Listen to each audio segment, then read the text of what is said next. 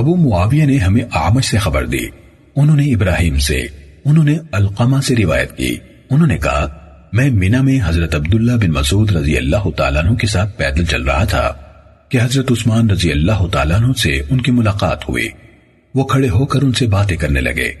سیدنا عثمان رضی اللہ تعالیٰ عنہ نے ان سے کہا، ابو عبدالرحمان، کیا ہم کسی نوجوان لڑکی سے آپ کی شادی نہ کروا دیں؟ شاید وہ آپ کو آپ ہی کا وہ زمانہ یاد کرا دے جو گزر چکا ہے۔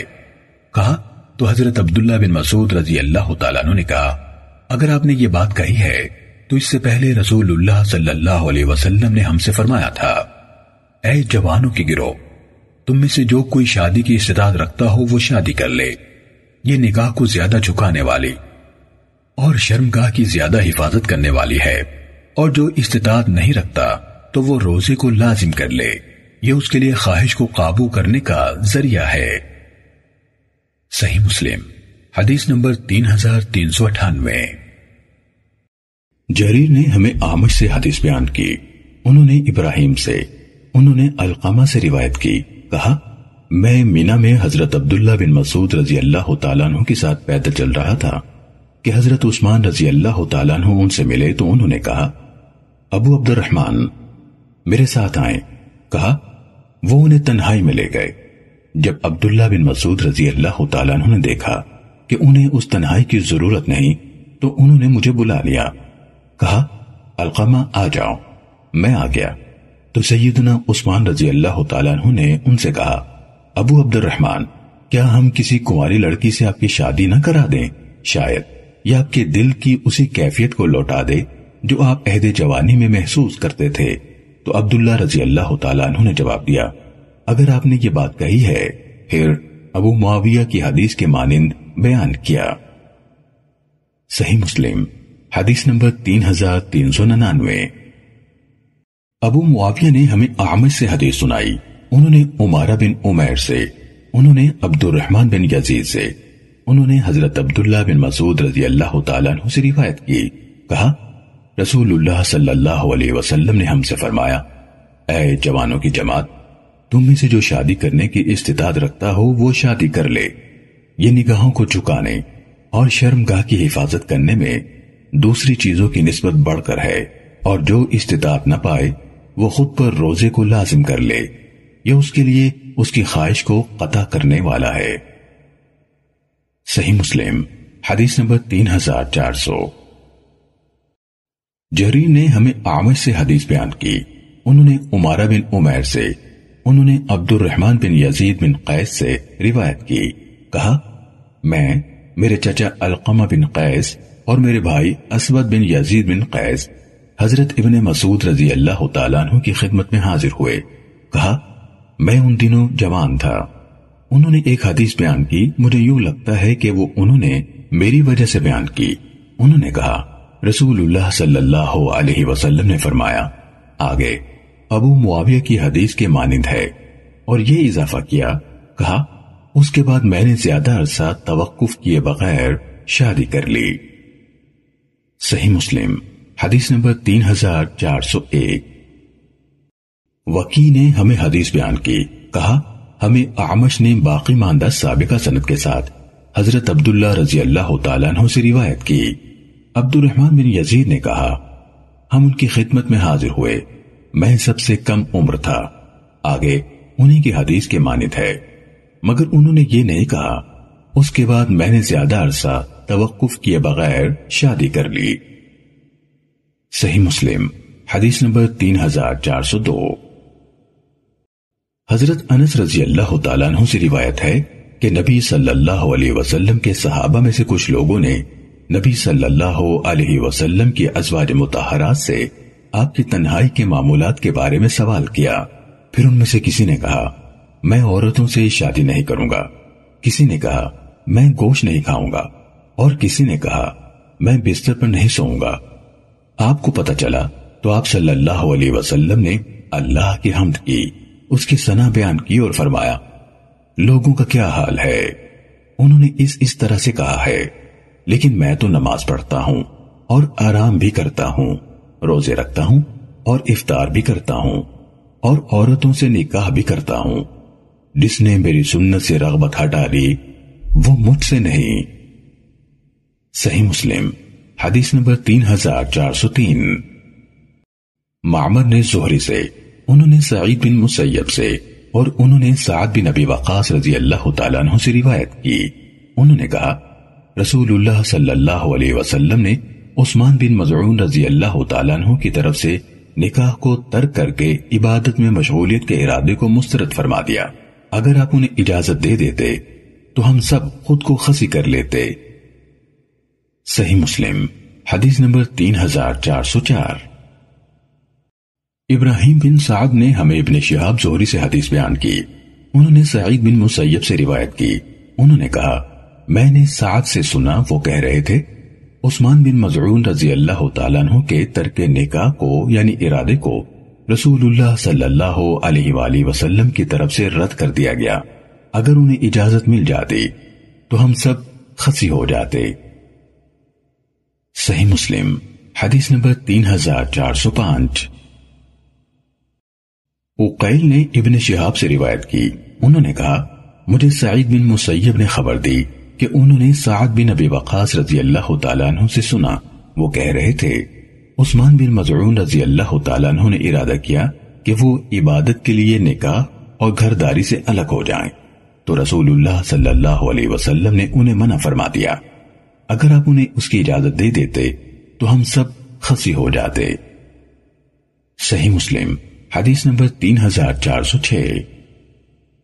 ہشام بن ابی عبداللہ نے ابو زبیر سے حدیث بیان کی، انہوں نے حضرت جابر رضی اللہ تعالیٰ عنہ سے روایت کی کہ ایک عورت پر رسول اللہ صلی اللہ علیہ وسلم کی نظر پڑ گئی، تو آپ اپنی اہلیہ حضرت زینب رضی اللہ تعالیٰ عنہ کے پاس آئے، وہ اپنے لیے ایک چمڑے کو رنگ رہی تھیں، آپ نے گھر میں اپنی ضرورت پوری فرمائی، پھر اپنے صحابہ کی طرف تشریف لے گئے اور فرمایا بلا شبہ فتنے میں ڈالنے کے حوالے سے عورت شیطان کی صورت میں سامنے آتی ہے اور شیطان ہی کی صورت میں مڑ کر واپس جاتی ہے، تم میں سے کوئی جب کسی عورت کو دیکھے تو وہ اپنی بیوی کے پاس جائے، بلا شبہ یہ چیز اس خواہش کو ہٹا دے گی جو اس کے دل میں پیدا ہوئی ہے۔ صحیح مسلم حدیث نمبر تین ہزار چار سو سات۔ حرب بن ابو عالیہ نے ہمیں حدیث بیان کی، کہا ہمیں ابو زبیر نے جابر بن عبداللہ رضی اللہ تعالیٰ عنہما سے حدیث بیان کی کہ نبی صلی اللہ علیہ وسلم کی نظر ایک عورت پر پڑ گئی، آگے اسی کے مانند بیان کیا، البتہ انہوں نے کہا آپ صلی اللہ علیہ وسلم اپنی بیوی زینب رضی اللہ تعالیٰ عنہ کے پاس آئے جبکہ وہ چمڑے کو رنگ رہی تھیں، اور یہ نہیں کہا وہ شیطان کی صورت میں واپس آ جاتی ہے۔ صحیح مسلم حدیث نمبر تین ہزار چار سو آٹھ۔ معقل نے ابو زبیر سے روایت کی، کہا حضرت جابر رضی اللہ تعالیٰ عنہ نے کہا میں نے نبی اکرم صلی اللہ علیہ وسلم کو یہ فرماتے ہوئے سنا جب تم میں سے کسی کو کوئی عورت اچھی لگے اور اس کے دل میں جاگوزی ہو جائے تو وہ اپنی بیوی کا رخ کرے اور اس سے صحبت کرے، بلا شبہ یہ عمل اس کیفیت کو دور کر دے گا جو اس کے دل میں پیدا ہوئی ہے۔ صحیح مسلم حدیث نمبر تین ہزار چار سو نو۔ محمد بن عبداللہ بن نمیر حمدانی نے کہا میرے والد نے اور وکیع اور ابن بشر نے ہمیں اسماعیل سے حدیث بیان کی، انہوں نے قیس سے روایت کی، کہا میں نے عبداللہ بن مسعود رضی اللہ تعالیٰ عنہ کو کہتے ہوئے سنا ہم رسول اللہ صلی اللہ علیہ وسلم کی مائیت میں جہاد کرتے تھے اور ہمارے پاس عورتیں نہیں ہوتی تھیں، تو ہم نے آپ سے دریافت کیا کیا ہم خسی نہ ہو جائیں، آپ نے ہمیں اس سے منع فرما دیا، پھر آپ نے ہمیں رخصت دی کہ ہم کسی عورت سے ایک کپڑے یا ضرورت کی کسی اور چیز کے عوض مقررہ وقت تک نکاح کر لیں، پھر حضرت عبداللہ رضی اللہ تعالیٰ عنہ نے یہ آیت تلاوت کی، اے لوگو جو ایمان لائے وہ پاکیزہ چیزیں حرام مت ٹھہراؤ جو اللہ نے تمہارے لیے حلال کی ہیں، اور حد سے نہ بڑھو، بے شک اللہ تعالیٰ حد سے بڑھنے والوں کو پسند نہیں کرتا۔ صحیح مسلم حدیث نمبر تین ہزار چار سو دس۔ جریر نے اسماعیل بن ابی خالد سے اسی سند کے ساتھ اسی کے مانند حدیث بیان کی اور کہا پھر انہوں نے ہمارے سامنے یہ آیت پڑھی، انہوں نے نام لے کر عبداللہ رضی اللہ تعالیٰ عنہ نے پڑھی نہیں کہا، صحیح مسلم حدیث نمبر تین ہزار چار سو گیارہ۔ ابو بکر بن ابی شیبہ نے کہا ہمیں وکیع نے اسماعیل سے اسی سند کے ساتھ حدیث بیان کی اور کہا ہم سب نوجوان تھے تو ہم نے عرض کی اے اللہ کے رسول کیا ہم خسی نہ ہو جائیں، اور انہوں نے نغزو یعنی ہم جہاد کرتے تھے کہ الفاظ نہیں کہے۔ صحیح مسلم حدیث نمبر تین ہزار چار سو بارہ۔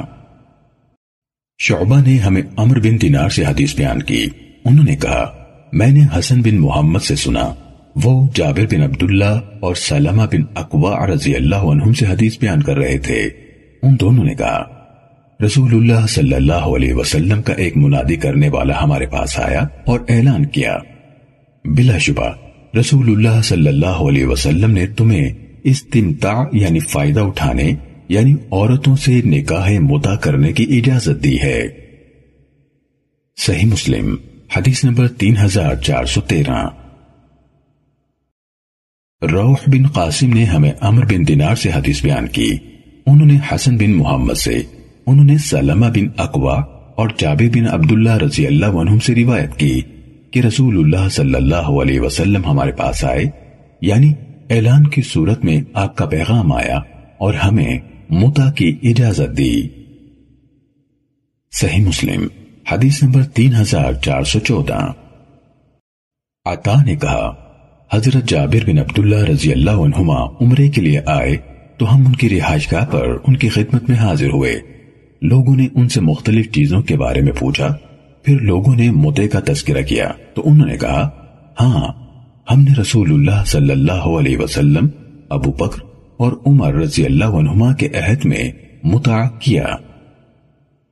صحیح مسلم حدیث نمبر تین ہزار چار سو پندرہ۔ مجھے ابو زبیر نے خبر دی، کہا میں نے جابر بن عبداللہ رضی اللہ عنہما سے سنا، وہ کہہ رہے تھے ہم رسول اللہ صلی اللہ علیہ وسلم اور ابو بکر رضی اللہ عنہ کے دور میں ایک مٹھی کھجور اور آٹے کے عوض چند دنوں کے لیے متع کرتے تھے، حتیٰ کہ حضرت عمر رضی اللہ عنہ نے عمر بن حریث کے واقعے کے دوران میں اس سے منع کر دیا۔ صحیح مسلم حدیث نمبر تین ہزار چار سو سولہ۔ ابو نظروں سے روایت ہے، کہا میں جابر بن عبداللہ رضی اللہ عنہما کے پاس تھا کہ ان کے پاس ایک آنے والا یعنی ملاقاتی آیا اور کہنے لگا حضرت ابن عباس اور ابن زبیر رضی اللہ عنہم نے دونوں متع یعنی حج تمتع اور نکاح متع کے بارے میں اختلاف کیا ہے، تو حضرت جابر رضی اللہ عنہ نے کہا ہم نے رسول اللہ صلی اللہ علیہ وسلم کے عہد میں وہ دونوں کام کیے، پھر حضرت عمر رضی اللہ عنہ نے ہمیں ان دونوں سے منع کر دیا، پھر ہم نے دوبارہ ان کا رخ نہیں کیا۔ صحیح مسلم حدیث نمبر تین ہزار چار سو سترہ۔ ایاس بن سلمہ نے اپنے والد سلمہ بن اقوع رضی اللہ عنہ سے روایت کی، کہا رسول اللہ صلی اللہ علیہ وسلم نے اوطاس کے سال تین دن متع کی اجازت دی، پھر اس سے منع فرما دیا۔ صحیح مسلم حدیث نمبر تین ہزار چار سو اٹھارہ۔ لئیس نے ہمیں ربیع بن سبرہ جوہنی سے حدیث بیان کی، انہوں نے اپنے والد سبرہ بن معبد جوہنی رضی اللہ عنہ سے روایت کی، انہوں نے کہا رسول اللہ صلی اللہ علیہ وسلم نے ہمیں نکاح متع کی اجازت دی، میں اور ایک آدمی بنو عامر کی ایک عورت کے پاس گئے، وہ جوان اور لمبی گردن والی خوبصورت اونٹنی جیسی تھی، ہم نے خود کو اس کے سامنے پیش کیا تو اس نے کہا کیا دو گے، میں نے کہا اپنی چادر، اور میرے ساتھی نے بھی کہا اپنی چادر، میرے ساتھی کی چادر میری چادر سے بہتر تھی اور میں اس سے زیادہ جوان تھا، جب وہ میرے ساتھی کی چادر کی طرف دیکھتی تو وہ اسے اچھی لگتی، اور جب وہ میری طرف دیکھتی تو میں اس کے دل کو بھاتا، پھر اس نے مجھ سے کہا تم اور تمہاری چادر ہی میرے لیے کافی ہے، اس کے بعد میں تین دن اس کے ساتھ رہا، پھر رسول اللہ صلی اللہ علیہ وسلم نے فرمایا جس کسی کے پاس ان عورتوں میں سے جن سے وہ متع کرتا ہے کوئی عورت ہو تو وہ اس کا راستہ چھوڑ دے۔ صحیح مسلم حدیث نمبر تین ہزار چار سو انیس۔ بشر بن مفضل نے ہمیں حدیث بیان کی، کہا ہمیں عمارہ بن غزیہ نے ربی بن سبرہ سے حدیث بیان کی کہ ان کے والد نے رسول اللہ صلی اللہ علیہ وسلم کے ساتھ غزوہ فتح مکہ میں شرکت کی. کہا ہم نے وہاں پندرہ روز یعنی الگ الگ دن اور راتیں گنے تو تیس شب و روز قیام کیا. رسول اللہ صلی اللہ علیہ وسلم نے ہمیں عورتوں سے متع کرنے کی اجازت دے دی. چنانچہ میں اور میری قوم کا ایک آدمی نکلے. مجھے حسن میں اس پر ترجیح حاصل تھی اور وہ تقریباً بدصورت تھا. ہم دونوں میں سے ہر ایک کے پاس چادر تھی. میری چادر پرانی تھی اور میرے چچا زاد کی چادر نئی اور ملائم تھی. حتیٰ کہ جب ہم مکے کے نشیبی علاقے میں یا اس کے بالائی علاقے میں پہنچے تو ہماری ملاقات لمبی گردن والی جوان اور خوبصورت اونٹنی جیسی عورت سے ہوئی. ہم نے کہا کیا تم چاہتی ہو کہ ہم میں سے کوئی ایک تمہارے ساتھ متع کرے؟ اس نے کہا تم دونوں کیا خرچ کرو گے؟ اس پر ہم میں سے ہر ایک نے اپنی اپنی چادر اس کے سامنے پھیلا دی. اس پر اس نے دونوں آدمیوں کو دیکھنا شروع کر دیا اور میرا ساتھی اس کو دیکھنے لگا اور اس کے پہلو پر نظریں گاڑ دی اور کہنے لگا اس کی چادر پرانی ہے اور میری چادر نئی اور ملائم ہے. اس پر وہ کہنے لگی اس کی چادر میں بھی کوئی خرابی نہیں. تین بار یا دو بار یہ بات ہوئی. پھر میں نے اس سے متع کر لیا اور پھر میں اس کے ہاں سے اس وقت تک نہ نکلا حتیٰ کہ رسول اللہ صلی اللہ علیہ وسلم نے اسے یعنی متع کو حرام قرار دے دیا. صحیح مسلم حدیث نمبر تین ہزار چار سو بیس. ہمیں وہیب نے حدیث بیان کی. کہا ہمیں عمارہ بن غزیہ نے حدیث بیان کی. کہا ربیع بن سبرہ جوہنی نے اپنے والد سے حدیث بیان کی. انہوں نے کہا فتح مکہ کے سال ہم رسول اللہ صلی اللہ علیہ وسلم کے ساتھ مکے کی طرف نکلے. آگے بشر کے حدیث کے مانند بیان کیا اور یہ اضافہ کیا. اس عورت نے کہا کیا یہ متع جائز ہے؟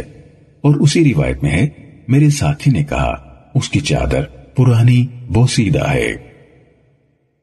صحیح مسلم حدیث نمبر تین ہزار چار سو اکیس.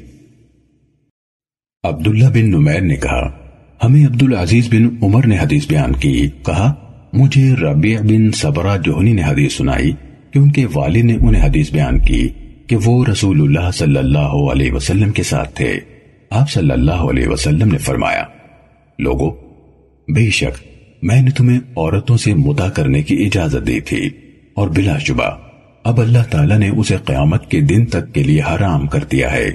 اس لیے جس کسی کے پاس ان عورتوں میں سے کوئی عورت موجود ہو تو وہ اس کا راستہ چھوڑ دے اور جو کچھ تم لوگوں نے انہیں دیا ہے اس میں سے کوئی چیز واپس مت لو. صحیح مسلم حدیث نمبر تین ہزار چار سو بائیس. عبدہ بن سلیمان نے عبدالعزیز بن عمر سے اسی سند کے ساتھ حدیث بیان کی. کہا میں نے رسول اللہ صلی اللہ علیہ وسلم کو حجر اسود اور بیت اللہ کے دروازے کے درمیان کھڑے ہوئے دیکھا اور آپ فرما رہے تھے. آگے ابن نمیر کے حدیث کی طرح ہے. صحیح مسلم حدیث نمبر تین ہزار چار سو تیئیس. عبد الملک بن ربی بن سبرہ جوہنی نے اپنے والد کے حوالے سے اپنے دادا سبرہ بن معبد رضی اللہ تعالیٰ عنہ سے روایت کی. کہا فتح مکہ کے سال جب ہم مکے میں داخل ہوئے تو رسول اللہ صلی اللہ علیہ وسلم نے ہمیں نکاح متع کے جواز کا حکم دیا. پھر ابھی ہم وہاں سے نکلنے پھر ابھی ہم وہاں سے نکلے نہ تھے کہ آپ نے ہمیں اس سے منع فرما دیا. صحیح مسلم حدیث نمبر تین ہزار چار سو چوبیس. عبدالعزیز بن ربی بن سبرہ بن معبد نے کہا میں نے اپنے والد ربی بن سبرہ سے سنا. وہ اپنے والد سبرہ بن معبد رضی اللہ تعالیٰ عنہ سے حدیث بیان کر رہے تھے کہ فتح مکہ کے سال نبی صلی اللہ علیہ وسلم نے اپنے ساتھیوں کو عورتوں کے ساتھ متع کر لینے کا حکم دیا. میں اور بنو سلیم میں سے میرے ایک ساتھی نکلے حتیٰ کہ ہم نے بنو عامر کی ایک جوان لڑکی کو پایا. وہ ایک جوان اور خوبصورت لمبی گردن والی اونٹنی کی طرح تھی. ہم نے اسے نکاح متع کا پیغام دیا اور اس کے سامنے اپنی چادریں پیش کی. وہ غور سے دیکھنے لگی. مجھے میرے ساتھی سے زیادہ خوبصورت پاتی اور میرے ساتھی کی چادر کو میری چادر سے بہتر دیکھتی. اس کے بعد اس نے گھڑی بھر اپنے دل سے مشورہ کیا. پھر اس نے مجھے میرے ساتھی پر فوقیت دی. پھر یہ عورتیں تین دن تک ہمارے ساتھ رہیں. پھر رسول اللہ صلی اللہ علیہ وسلم نے ہمیں ان کو علیحدہ کرنے کا حکم دیا۔ صحیح مسلم حدیث نمبر تین ہزار چار سو پچیس۔ سفیان بن عیینہ نے ہمیں زہری سے حدیث بیان کی، انہوں نے ربیع بن سبرہ سے اور انہوں نے اپنے والد سے روایت کی کہ نبی صلی اللہ علیہ وسلم نے نکاح متعہ سے منع فرما دیا۔ صحیح مسلم حدیث نمبر تین ہزار چار سو چھبیس۔ معمر نے زہری سے، انہوں نے ربیع بن سبرہ سے، انہوں نے اپنے والد سے روایت کی کہ رسول اللہ صلی اللہ علیہ وسلم نے فتح مکہ کے دنوں میں سے ایک دن عورتوں کے ساتھ نکاح متعہ کرنے سے منع فرما دیا۔ صحیح مسلم حدیث نمبر تین ہزار چار سو ستائیس۔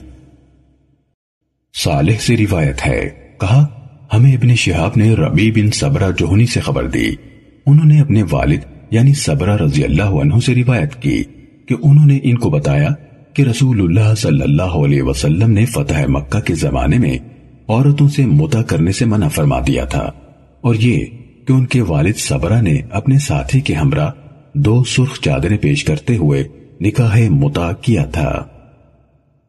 صحیح مسلم حدیث نمبر تین ہزار چار سو اٹھائیس۔ مجھے یونس نے خبر دی کہ ابن شہاب نے کہا، مجھے عروہ بن زبیر نے خبر دی کہ حضرت عبداللہ بن زبیر رضی اللہ تعالیٰ عنہما مکے میں کھڑے ہوئے اور کہا بلا شبہ کچھ لوگ ہیں، اللہ نے ان کے دلوں کو بھی اندھا کر دیا ہے جس طرح ان کی آنکھوں کو اندھا کیا ہے، وہ لوگوں کو متعہ کے جواز کا فتویٰ دیتے ہیں۔ وہ ایک آدمی یعنی حضرت ابن عباس رضی اللہ عنہما پر تعریض کر رہے تھے، اس پر انہوں نے ان کو پکارا اور کہا تم بے ادب کم فہم ہو، میری عمر کی قسم بلا شبہ امام المتقین کے عہد میں نکاح متعہ کیا جاتا تھا، ان کی مراد رسول اللہ صلی اللہ علیہ وسلم سے تھی۔ تو ابن زبیر رضی اللہ عنہما نے ان سے کہا تم خود اپنے ساتھ اس کا تجربہ کر کے دیکھو، بخدا اگر تم نے یہ کام کیا تو میں تمہارے ہی ان پتھروں سے جن کے تم مستحق ہوگے تمہیں رجم کروں گا۔ ابن شہاب نے کہا مجھے خالد بن مہاجر بن سیف اللہ نے خبر دی کہ اس اسنا میں جب وہ ان صاحب یعنی ابن عباس رضی اللہ عنہما کے پاس بیٹھے ہوئے تھے، ایک آدمی ان کے پاس آیا اور متعہ کے بارے میں ان سے فتویٰ مانگا، تو انہوں نے اسے اس کے جواز کا حکم دیا۔ اس پر ابن ابی امرہ انصاری رضی اللہ عنہ نے ان سے کہا ٹھہریے، انہوں نے کہا کیا ہوا؟ اللہ کی قسم میں نے امام المتقین صلی اللہ علیہ وسلم کے عہد میں کیا ہے۔ ابن ابی امرہ رضی اللہ عنہ نے کہا بلا شبہ یہ ایسا کام ہے کہ ابتدائی اسلام میں ایسے شخص کے لیے جو حالات کی بنا پر اس کے لیے مجبور کر دیا گیا ہو اس کی رخصت تھی، جس طرح مجبوری میں مردار، خون اور سور کے گوشت کے لیے ہے۔ پھر اللہ تعالیٰ نے اپنے دین کو محکم کیا اور اسے منع فرما دیا۔ ابن شہاب نے کہا مجھے ربیع بن سبرہ جوہنی نے بتایا کہ ان کے والد نے کہا میں نے نبی صلی اللہ علیہ وسلم کے زمانے میں بنو عامر کی ایک عورت سے دو سرخ چادروں کی پیشکش پر متعہ کیا تھا، پھر رسول اللہ صلی اللہ علیہ وسلم نے ہمیں متعہ سے منع فرما دیا۔ ابن شہاب نے کہا میں نے ربیع بن سبرہ سے سنا، وہ یہی حدیث عمر بن عبدالعزیز سے بیان کر رہے تھے اور میں اس مجلس میں بیٹھا ہوا تھا۔ صحیح مسلم حدیث نمبر تین ہزار چار سو انتیس۔ ہمیں معقل نے ابن ابی ابلا سے حدیث بیان کی، انہوں نے عمر بن عبدالعزیز سے روایت کی، انہوں نے کہا مجھے ربیع بن سبرہ جوہنی نے اپنے والد سے حدیث بیان کی کہ رسول اللہ صلی اللہ علیہ وسلم نے متعہ سے روکا اور فرمایا خبردار یہ تمہارے آج کے دن سے قیامت کے دن تک کے لیے حرام ہے، اور جس نے متعہ کے عوض کوئی چیز دی ہو وہ اسے واپس نہ لے۔ صحیح مسلم حدیث نمبر تین ہزار چار سو تیس۔ یحییٰ بن یحییٰ نے کہا میں نے امام مالک کے سامنے قرات کی، انہوں نے ابن شہاب سے، انہوں نے محمد بن علی ابن حنفیہ کے دونوں بیٹوں عبداللہ اور حسن سے، ان دونوں نے اپنے والد سے، اور انہوں نے حضرت علی رضی اللہ عنہ سے روایت کی کہ رسول اللہ صلی اللہ علیہ وسلم نے خیبر کے دن عورتوں کے ساتھ متعہ کرنے اور پالتو گدوں کا گوشت کھانے سے منع فرما دیا تھا۔ صحیح مسلم حدیث نمبر تین ہزار چار سو اکتیس۔ ہمیں عبداللہ بن محمد بن اسما زباعی نے حدیث سنائی، کہا ہمیں جویریہ بن اسما بن عبید زباعی نے امام مالک رحمت اللہ علیہ سے اسی سند کے ساتھ حدیث بیان کی اور کہا انہوں یعنی محمد بن علی نے حضرت علی رضی اللہ تعالیٰ عنہ سے سنا، وہ فلاں یعنی حضرت ابن عباس رضی اللہ عنہما سے کہہ رہے تھے تم حیرت میں پڑے ہوئے حقیقت سے بے خبر شخص ہو، رسول اللہ صلی اللہ علیہ وسلم نے منع فرما دیا تھا۔ آگے یحییٰ بن یحییٰ کی امام مالک رحمت اللہ علیہ سے روایت کردہ حدیث کی طرح ہے۔ صحیح مسلم حدیث نمبر تین ہزار چار سو بتیس۔ سفیان بن عیینہ نے ہمیں زہری سے حدیث بیان کی، انہوں نے محمد بن علی ابن حنفیہ کے دونوں بیٹوں حسن اور عبداللہ سے، ان دونوں نے اپنے والد سے، انہوں نے حضرت علی رضی اللہ عنہ سے روایت کی کہ نبی صلی اللہ علیہ وسلم نے خیبر کے دن نکاح متع اور پالتو گدھوں کے گوشت سے منع فرما دیا تھا۔ صحیح مسلم حدیث نمبر تین ہزار چار سو تینتیس۔ عبید اللہ نے ابن شہاب سے، انہوں نے محمد بن علی کے دونوں بیٹوں حسن اور عبداللہ سے، ان دونوں نے اپنے والد محمد ابن حنفیہ سے اور انہوں نے اپنے والد حضرت علی رضی اللہ عنہ سے روایت کی کہ انہوں نے حضرت ابن عباس رضی اللہ عنہما سے سنا، وہ عورتوں سے متع کرنے کے بارے میں فتویٰ دینے میں نرمی سے کام لیتے ہیں۔ انہوں نے کہا ابن عباس ٹھہریے، بلا شبہ رسول اللہ صلی اللہ علیہ وسلم نے خیبر کے دن اس سے اور پالتو گدھوں کے گوشت سے منع فرما دیا تھا۔ صحیح مسلم حدیث نمبر تین ہزار چار سو چونتیس۔ یونس نے مجھے ابن شہاب سے خبر دی، انہوں نے محمد بن علی بن ابی طالب کے بیٹوں حسن اور عبداللہ سے اور ان دونوں نے اپنے والد محمد بن علی بن حنفیہ سے روایت کی، انہوں نے حضرت علی بن ابی طالب رضی اللہ عنہ سے سنا، وہ ابن عباس رضی اللہ عنہما سے کہہ رہے تھے رسول اللہ صلی اللہ علیہ وسلم نے خیبر کے دن عورتوں کے ساتھ متع کرنے اور پالتو گدھوں کے گوشت کھانے سے منع فرما دیا تھا۔ صحیح مسلم حدیث نمبر تین ہزار چار سو پینتیس۔ عارج نے حضرت ابو ہریرہ رضی اللہ عنہ سے روایت کی، انہوں نے کہا رسول اللہ صلی اللہ علیہ وسلم نے فرمایا کسی عورت اور اس کی پھوپھی کو اور کسی عورت اور اس کی خالہ کو نکاح میں اکٹھا نہ کیا جائے۔ صحیح مسلم حدیث نمبر تین ہزار چار سو چھتیس۔ عراق بن مالک نے حضرت ابو ہریرہ رضی اللہ عنہ سے روایت کی کہ رسول اللہ صلی اللہ علیہ وسلم نے چار عورتوں کے بارے میں منع فرمایا کہ ان کو نکاح میں باہم جمع کیا جائے، عورت اور اس کی پھوپھی یا عورت اور اس کی خالہ۔ صحیح مسلم حدیث نمبر تین ہزار چار سو سینتیس۔ عبد الرحمان بن عبدالعزیز نے ابن شہاب سے خبر دی، انہوں نے قبیصہ بن زوائب سے، انہوں نے حضرت ابو ہریرہ رضی اللہ عنہ سے روایت کی، انہوں نے کہا میں نے رسول اللہ صلی اللہ علیہ وسلم کو فرماتے ہوئے سنا بھائی کی بیٹی پر پھوپھی کو نہ بیاہا جائے اور نہ خالہ کے ہوتے ہوئے بھانجی سے نکاح کیا جائے، یعنی اصل مقصود یہی ہے کہ یہ اکٹھی ایک شخص کے نکاح میں نہ آئے۔ صحیح مسلم حدیث نمبر تین ہزار چار سو اڑتیس۔ یونس نے مجھے ابن شہاب سے خبر دی، کہا مجھے قبیصہ بن زوائب کعبی نے خبر دی کہ انہوں نے سیدنا ابو ہریرہ رضی اللہ عنہ سے سنا، وہ کہہ رہے تھے رسول اللہ صلی اللہ علیہ وسلم نے منع فرمایا کہ کوئی شخص کسی عورت اور اس کی پھوپھی کو اور کسی عورت اور اس کی خالہ کو اپنے نکاح میں ایک ساتھ جمع کرے۔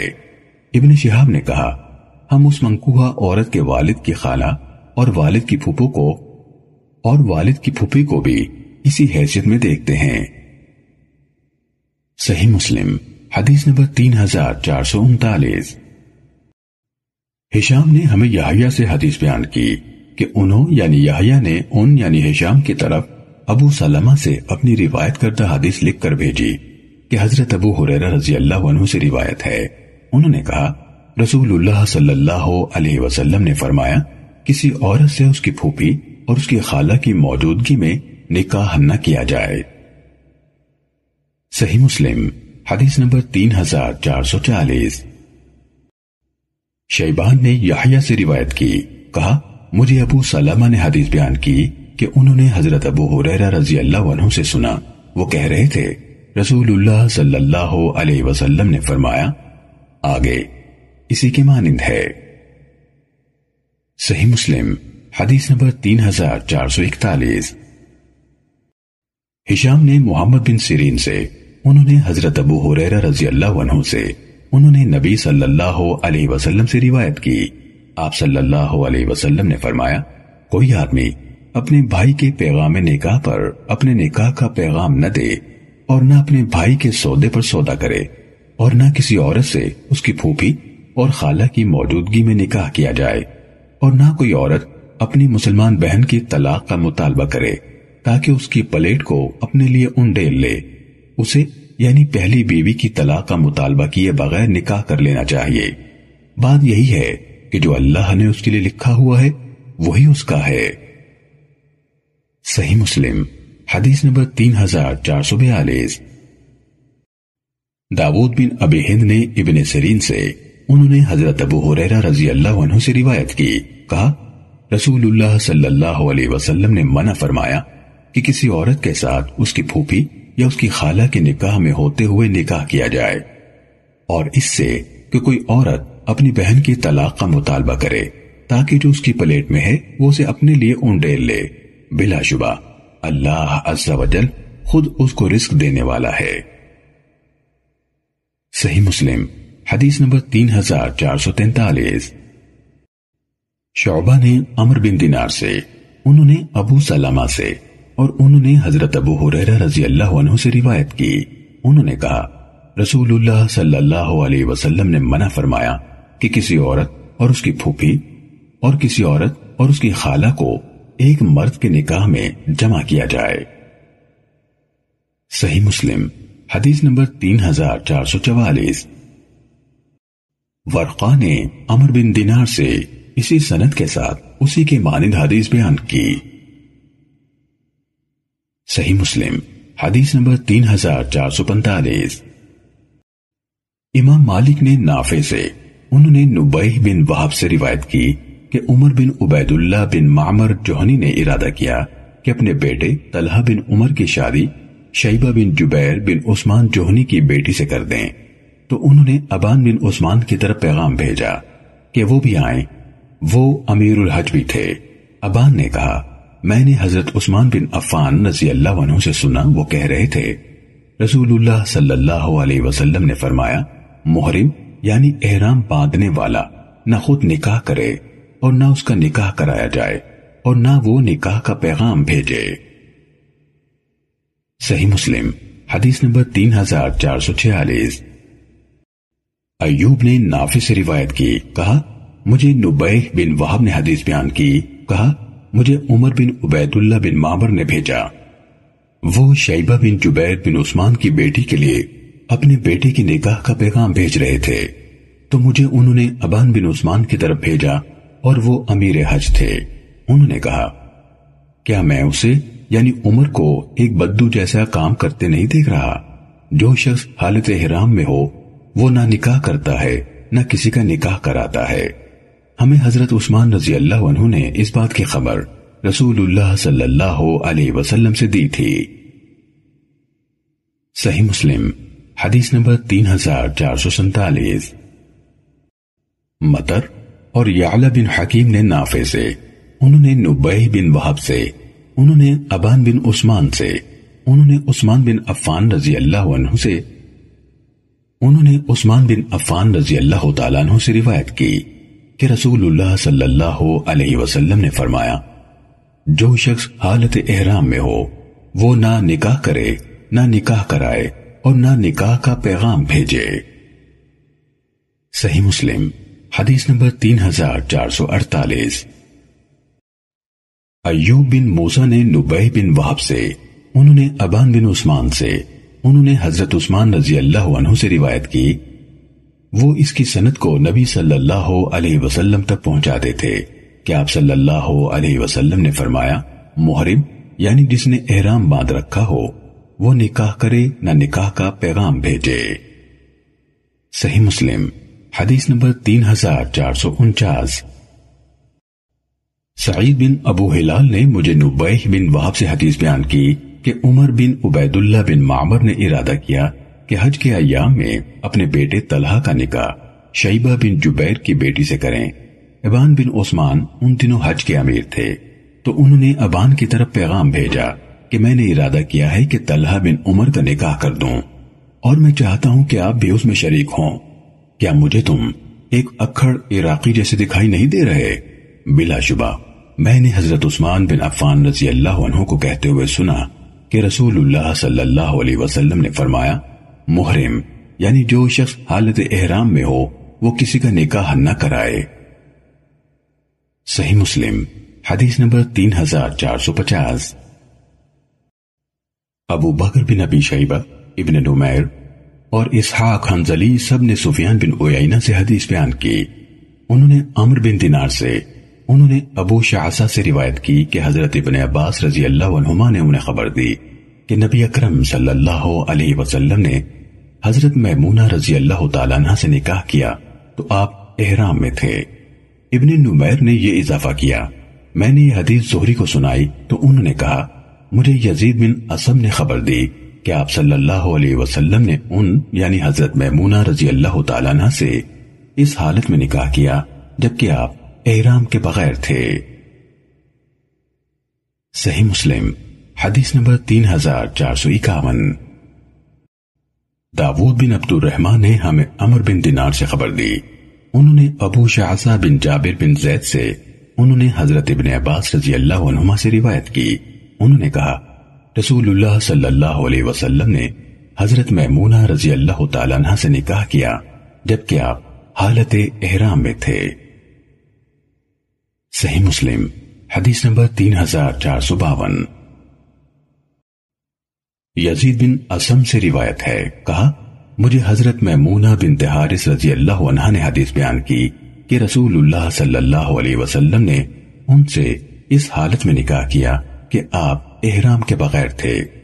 یزید بن اسم نے کہا، وہ میری بھی خالہ تھیں اور حضرت ابن عباس رضی اللہ عنہما کی بھی خالہ تھیں۔ یزید بن اسم نے کہا، وہ میری بھی خالہ تھیں اور حضرت ابن عباس رضی اللہ عنہما کی بھی خالہ تھیں۔ صحیح مسلم حدیث نمبر تین ہزار چار سو تریپن۔ لیث نے ہمیں نافع سے خبر دی، انہوں نے حضرت ابن عمر رضی اللہ عنہما سے اور انہوں نے نبی صلی اللہ علیہ وسلم سے روایت کی، آپ صلی اللہ علیہ وسلم نے فرمایا، تم میں سے کوئی شخص کسی دوسرے کے سودے پر سودا نہ کرے اور نہ تم میں سے کوئی کسی اور کے پیغام نکاح پر نکاح کا پیغام بھیجے۔ صحیح مسلم حدیث نمبر تین ہزار چار سو چوون۔ یحییٰ نے ہمیں عبید اللہ سے حدیث بیان کی، کہا، مجھے نافع نے حضرت ابن عمر رضی اللہ تعالیٰ عنہما سے خبر دی، انہوں نے نبی صلی اللہ علیہ وسلم سے روایت کی، آپ صلی اللہ علیہ وسلم نے فرمایا، کوئی آدمی اپنے بھائی کے سودے پر سودا نہ کرے اور نہ اپنے بھائی کے پیغام نکاح پر پیغام بھیجے الا یہ کہ وہ اسے اجازت دے۔ صحیح مسلم حدیث نمبر تین ہزار چار سو پچپن۔ علی بن مسہر نے عبید اللہ سے اسی سند کے ساتھ یہی حدیث بیان کی۔ صحیح مسلم حدیث نمبر تین ہزار چار سو چھپن۔ ایوب نے نافع سے اسی سند کے ساتھ یہی حدیث بیان کی۔ صحیح مسلم حدیث نمبر تین ہزار چار سو ستاون۔ عمر ناقد، زہیر بن حرب اور ابن ابی عمر نے حدیث بیان کی۔ زہیر نے کہا، سفیان بن عیینہ نے ہمیں زہری سے حدیث بیان کی، انہوں نے سعید بن مسیب سے، انہوں نے حضرت ابو ہریرہ رضی اللہ عنہ سے روایت کی کہ نبی اکرم صلی اللہ علیہ وسلم نے اس بات سے منع فرمایا کہ کوئی شہری کسی دیہاتی کے لیے سودا بیچے یا لوگ خریداری کی نیت کے بغیر بڑھ چڑھ کر قیمت لگائیں یا کوئی آدمی اپنے بھائی کے پیغام نکاح پر نکاح کا پیغام بھیجے یا کوئی آدمی اپنے بھائی کی بے پر بے کرے اور نہ ہی کوئی عورت اس غرض سے اپنی بہن کی طلاق کا مطالبہ کرے کہ جو کچھ اس کے برتن میں ہے یا اس کی پلیٹ میں ہے وہ اسے اپنے لیے انڈیل لے۔ عمر نے اپنی حدیث میں یہ اضافہ کیا، اور نہ کوئی آدمی اپنے بھائی کے کیے جانے والے سودے پر سودے بازی کرے۔ صحیح مسلم حدیث نمبر تین ہزار چار سو اٹھاون. یونس نے مجھے ابن شہاب سے خبر دی، کہا مجھے سعید بن مسیب نے حدیث بیان کی کہ حضرت ابو ہریرہ رضی اللہ عنہ نے کہا رسول اللہ صلی اللہ علیہ وسلم نے فرمایا تم خریدنے کی نیت کے بغیر قیمت نہ بڑھاؤ، اور نہ کوئی آدمی اپنے بھائی کی بے پر بے کرے، اور نہ کوئی شہری کسی دیہاتی کے لیے بے کرے، اور نہ کوئی آدمی اپنے بھائی کے پیغام نکاح پر نکاح کا پیغام بھیجے، اور نہ کوئی عورت دوسری عورت کی طلاق کا مطالبہ کرے تاکہ جو کچھ اس کے برتن میں ہے وہ اسے اپنے لیے انڈیل لے. صحیح مسلم حدیث نمبر تین ہزار چار سو انسٹھ. معمر نے زہری سے اسی سند کے ساتھ اسی کے مانند حدیث بیان کی، البتہ معمر کی حدیث میں ہے اور نہ کوئی آدمی اپنے بھائی کی بے پر اضافے کی پیشکش کرے. صحیح مسلم حدیث نمبر تین ہزار چار سو ساٹھ. علی کے والد عبد الرحمان بن یعقوب نے حضرت ابو ہریرہ رضی اللہ تعالیٰ عنہ سے روایت کی کہ رسول اللہ صلی اللہ علیہ وسلم نے فرمایا کوئی مسلمان کسی مسلمان کے سودے پر سودا نہ کرے، اور نہ اس کے پیغام نکاح پر نکاح کا پیغام بھیجے. صحیح مسلم حدیث نمبر تین ہزار چار سو اکسٹھ. احمد بن ابراہیم دورقی نے حدیث بیان کی، کہا ہم سے شعبہ نے علا بن عبد الرحمان جوہنی اور سہیل بن ابی صالح سمان مدنی سے، انہوں نے اپنے اپنے والد سے، ان دونوں نے حضرت ابو ہریرہ رضی اللہ عنہ سے، انہوں نے نبی اکرم صلی اللہ علیہ وسلم سے یہی حدیث روایت کی. صحیح مسلم حدیث نمبر تین ہزار چار سو باسٹھ. ہمیں محمد بن مسنہ نے حدیث بیان کی، کہا ہمیں عبدالصمد نے حدیث سنائی، کہا ہمیں شعبہ نے عامش سے، انہوں نے ابو صالح سے، انہوں نے حضرت ابو ہریرہ رضی اللہ عنہ سے، انہوں نے نبی اکرم صلی اللہ علیہ وسلم سے روایت کی، مگر انہوں نے کہا اپنے بھائی کے سودے پر اور اپنے بھائی کے پیغام نکاح پر. روایت نمبر تین ہزار چار سو اکسٹھ میں مسلمان کے الفاظ ہیں. صحیح مسلم حدیث نمبر تین ہزار چار سو تریسٹھ.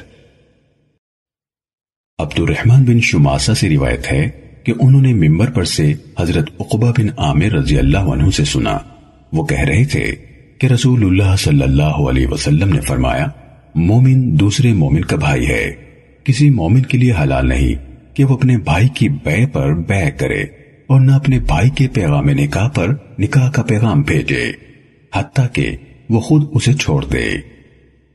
صحیح مسلم حدیث نمبر تین ہزار چار سو چونسٹھ. امام مالک نے نافع سے، انہوں نے حضرت ابن عمر رضی اللہ عنہما سے روایت کی کہ رسول اللہ صلی اللہ علیہ وسلم نے شغار سے منع فرمایا، اور شغار یہ ہے کہ آدمی اپنی بیٹی کا نکاح اس شرط پر کرے کہ وہ دوسرا بھی اپنی بیٹی کا نکاح اس سے کرے گا، اور ان دونوں کے درمیان مہر نہ ہو. صحیح مسلم حدیث نمبر تین ہزار چار سو پینسٹھ.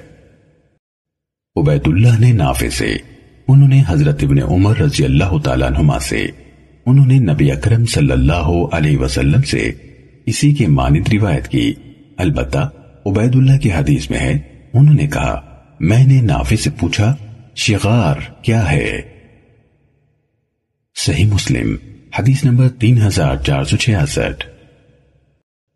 عبد الرحمن سراج نے نافع سے، انہوں نے حضرت ابن عمر رضی اللہ تعالیٰ عنہما سے روایت کی کہ رسول اللہ صلی اللہ علیہ وسلم نے شغار سے منع فرمایا. صحیح مسلم حدیث نمبر تین ہزار چار سو سڑسٹھ. ابن عمر رضی اللہ تعالیٰ عنہما نے کہا کہ نبی صلی اللہ علیہ وسلم نے فرمایا شغار نہیں ہے اسلام میں. صحیح مسلم حدیث نمبر تین ہزار چار سو اڑسٹھ. ابن نمیر اور ابو اسامہ نے ہمیں عبید اللہ سے حدیث بیان کی، انہوں نے ابو زناد سے، انہوں نے اعرج سے، اور انہوں نے حضرت ابو ہریرہ رضی اللہ عنہ سے روایت کی، کہا رسول اللہ صلی اللہ علیہ وسلم نے شغار سے منع فرمایا. ابن نمیر نے اضافہ کیا شغار یہ ہے کہ ایک آدمی دوسرے سے کہے تم اپنی بیٹی کا نکاح میرے ساتھ کر دو، اور میں اپنی بیٹی کا نکاح تمہارے ساتھ کرتا ہوں اور تم اپنی بہن کا نکاح میرے ساتھ کر دو، میں اپنی بہن کا نکاح تمہارے ساتھ کرتا ہوں۔ صحیح مسلم حدیث نمبر تین ہزار چار سو انہتر۔ عبداللہ نے عبید اللہ بن عمر سے اسی سند کے ساتھ یہ حدیث بیان کی اور انہوں نے ابن نمیر کا اضافہ ذکر نہیں کیا۔ صحیح مسلم حدیث نمبر تین ہزار چار سو ستر۔ ابن جریج نے ہمیں خبر دی، کہا مجھے ابو زبیر نے بتایا کہ انہوں نے حضرت جابر بن عبداللہ رضی اللہ تعالیٰ عنہما سے سنا، کہہ رہے تھے رسول اللہ صلی اللہ علیہ وسلم نے شغار سے منع فرمایا۔ صحیح مسلم حدیث نمبر تین ہزار چار سو اکہتر۔ یحییٰ بن ایوب نے کہا ہمیں حشیم نے حدیث بیان کی، ابن نمیر نے کہا ہمیں وقی نے حدیث بیان کی، ابو بکر بن ابی شیبہ نے کہا ہمیں ابو خالد احمر نے حدیث سنائی، اور محمد بن مسنہ نے کہا ہمیں یحییٰ قطان نے عبدالحمید بن جعفر سے، انہوں نے یزید بن ابی حبیب سے، انہوں نے مرسد بن عبداللہ یزنی سے، انہوں نے حضرت عقبہ بن عامر رضی اللہ عنہ سے روایت کی، انہوں نے کہا رسول اللہ صلی اللہ علیہ وسلم نے فرمایا سب سے زیادہ پوری کیے جانے کے لائق شرط وہ ہے جس سے تم نے شرمگاہوں کو حلال کیا ہے۔ یہ ابو بکر اور ابن مسنہ کی حدیث کے الفاظ ہیں، البتہ ابن مسنہ نے الشرط کے بجائے الشروط یعنی شرطیں وہ ہیں کہا ہے۔ صحیح مسلم حدیث نمبر تین ہزار چار سو بہتر۔ ہشام نے یحییٰ بن ابی کثیر سے حدیث بیان کی، کہا ہمیں ابو سلمہ نے حدیث بیان کی، کہا ہمیں حضرت ابو ہریرہ رضی اللہ تعالیٰ عنہ نے حدیث بیان کی کہ رسول اللہ صلی اللہ علیہ وسلم نے فرمایا جس عورت کا خاوند نہ رہا ہو اس کا نکاح اس وقت تک نہ کیا جائے حتیٰ کہ اسے پوچھ لیا جائے، اور کنواری کا نکاح نہ کیا جائے حتیٰ کہ اسے اجازت لی جائے۔ صحابہ نے عرض کی اے اللہ کے رسول صلی اللہ علیہ وسلم، اس کی اجازت کیسے ہوگی؟ آپ صلی اللہ علیہ وسلم نے فرمایا ایسے کہ وہ خاموش رہے یعنی انکار نہ کرے۔ صحیح مسلم حدیث نمبر تین ہزار چار سو تہتر۔ اس سند سے بھی مذکورہ بالا حدیث اسی طرح مروی ہے۔ صحیح مسلم حدیث نمبر تین ہزار چار سو چوہتر۔ حضرت عائشہ رضی اللہ تعالیٰ عنہ فرماتی ہیں میں نے رسول اللہ صلی اللہ علیہ وسلم سے اس لڑکی کے بارے میں پوچھا جس کے گھر والے اس کا نکاح کرنے کا ارادہ کریں، کیا اس سے اس کی مرضی معلوم کی جائے گی یا نہیں؟ تو رسول اللہ صلی اللہ علیہ وسلم نے ان سے فرمایا ہاں اس کی مرضی معلوم کی جائے گی۔ حضرت عائشہ رضی اللہ تعالیٰ عنہ نے کہا میں نے آپ سے عرض کی وہ تو یقیناً حیا محسوس کرے گی، تو رسول اللہ صلی اللہ علیہ وسلم نے فرمایا جب وہ خاموش رہی تو یہی اس کی اجازت ہوگی۔ صحیح مسلم حدیث نمبر تین ہزار چار سو پچہتر۔ سعید بن منصور اور قطعبہ بن سعید نے کہا ہم سے امام مالک نے حدیث بیان کی، یحییٰ بن یحییٰ نے کہا میں نے امام مالک رحمۃ اللہ علیہ سے پوچھا کیا آپ کو عبداللہ بن فضل نے نافع بن جبیر کے واسطے سے حضرت ابن عباس رضی اللہ تعالیٰ عنہما سے یہ حدیث بیان کی ہے کہ نبی صلی اللہ علیہ وسلم نے فرمایا جس عورت کا شوہر نہ رہا ہو وہ اپنے ولی کی نسبت اپنے بارے میں زیادہ حق رکھتی ہے، اور کنواری سے اس کے نکاح کے بارے میں اجازت لی جائے اور اس کا خاموش رہنا اس کی اجازت ہے؟ تو امام مالک نے جواب دیا ہاں۔ صحیح مسلم حدیث نمبر تین ہزار چار سو چھہتر۔ قطعبہ بن سعید نے کہا ہمیں سفیان نے زیاد بن سعد سے حدیث بیان کی، انہوں نے عبداللہ بن فضل سے روایت کی، انہوں نے نافع بن جبیر کو حضرت ابن عباس رضی اللہ تعالیٰ عنہما سے خبر دیتے ہوئے سنا کہ نبی صلی اللہ علیہ وسلم نے فرمایا جس نے شادی شدہ زندگی گزاری ہو وہ اپنے بارے میں اپنے ولی کی نسبت زیادہ حق رکھتی ہے، اور کنواری سے اس کی مرضی پوچھی جائے اور اس کی خاموشی اس کی اجازت ہے۔ صحیح مسلم حدیث نمبر تین ہزار چار سو ستتر۔ ابن ابی عمر نے ہمیں حدیث بیان کی، کہا ہمیں سفیان نے اسی سند کے ساتھ حدیث بیان کی اور کہا جس عورت نے شادی شدہ زندگی گزاری ہو وہ اپنے بارے میں اپنے ولی کی نسبت زیادہ حق رکھتی ہے اور کنواری سے اس کا والد اس کے نکاح کے بارے میں اجازت لے گا، اس کی خاموشی اس کی اجازت ہے، اور کبھی انہوں نے کہا اور اس کی خاموشی اس کا اقرار ہے۔ صحیح مسلم حدیث نمبر تین ہزار چار سو اٹھتر۔ ابو اسامہ نے ہشام سے، انہوں نے اپنے والد عروہ سے، انہوں نے حضرت عائشہ رضی اللہ تعالیٰ عنہ سے روایت کی، انہوں نے کہا رسول اللہ صلی اللہ علیہ وسلم نے میرے ساتھ چھ برس کی عمر میں نکاح کیا اور جب میں نو برس کی تھی تو میرے ساتھ گھر بس آیا۔ کہا ہم ہجرت کے بعد مدینے آئے تو میں ایک مہینہ بخار میں مبتلا رہی اور میرے سر کے بال جھڑ گئے، جب صحت یاب ہوئی تو پھر میرے بال اچھی طرح سے اگ آئے حتیٰ کہ گردن سے نیچے تک کی چٹیاں بن گئی۔ ان دنوں ایک روز میری والدہ ام رومان رضی اللہ تعالیٰ عنہ میرے پاس آئی جبکہ میں جھولے پر جھول رہی تھی اور میرے ساتھ میری سہیلیاں بھی تھیں۔ انہوں نے مجھے زور سے آواز دی، میں ان کے پاس گئی، مجھے معلوم نہ تھا کہ وہ مجھ سے کیا چاہتی ہیں۔ انہوں نے میرا ہاتھ تھاما اور مجھے دروازے پر لا کھڑا کیا۔ سانس پھولنے کی وجہ سے میرے منہ سے ہا ہا کی آواز نکل رہی تھی حتیٰ کہ جب میری سانس چڑھنے کی کیفیت چلی گئی تو وہ مجھے ایک گھر کے اندر لے آئی تو غیر متوقع طور پر وہاں انصار کی عورتیں جمع تھیں۔ وہ کہنے لگی خیر و برکت پر اور اچھے نصیب پر آئی ہو، تو انہوں یعنی میری والدہ نے مجھے ان کے سپرد کر دیا۔ انہوں نے میرا سر دھویا اور مجھے بنایا سنوارا۔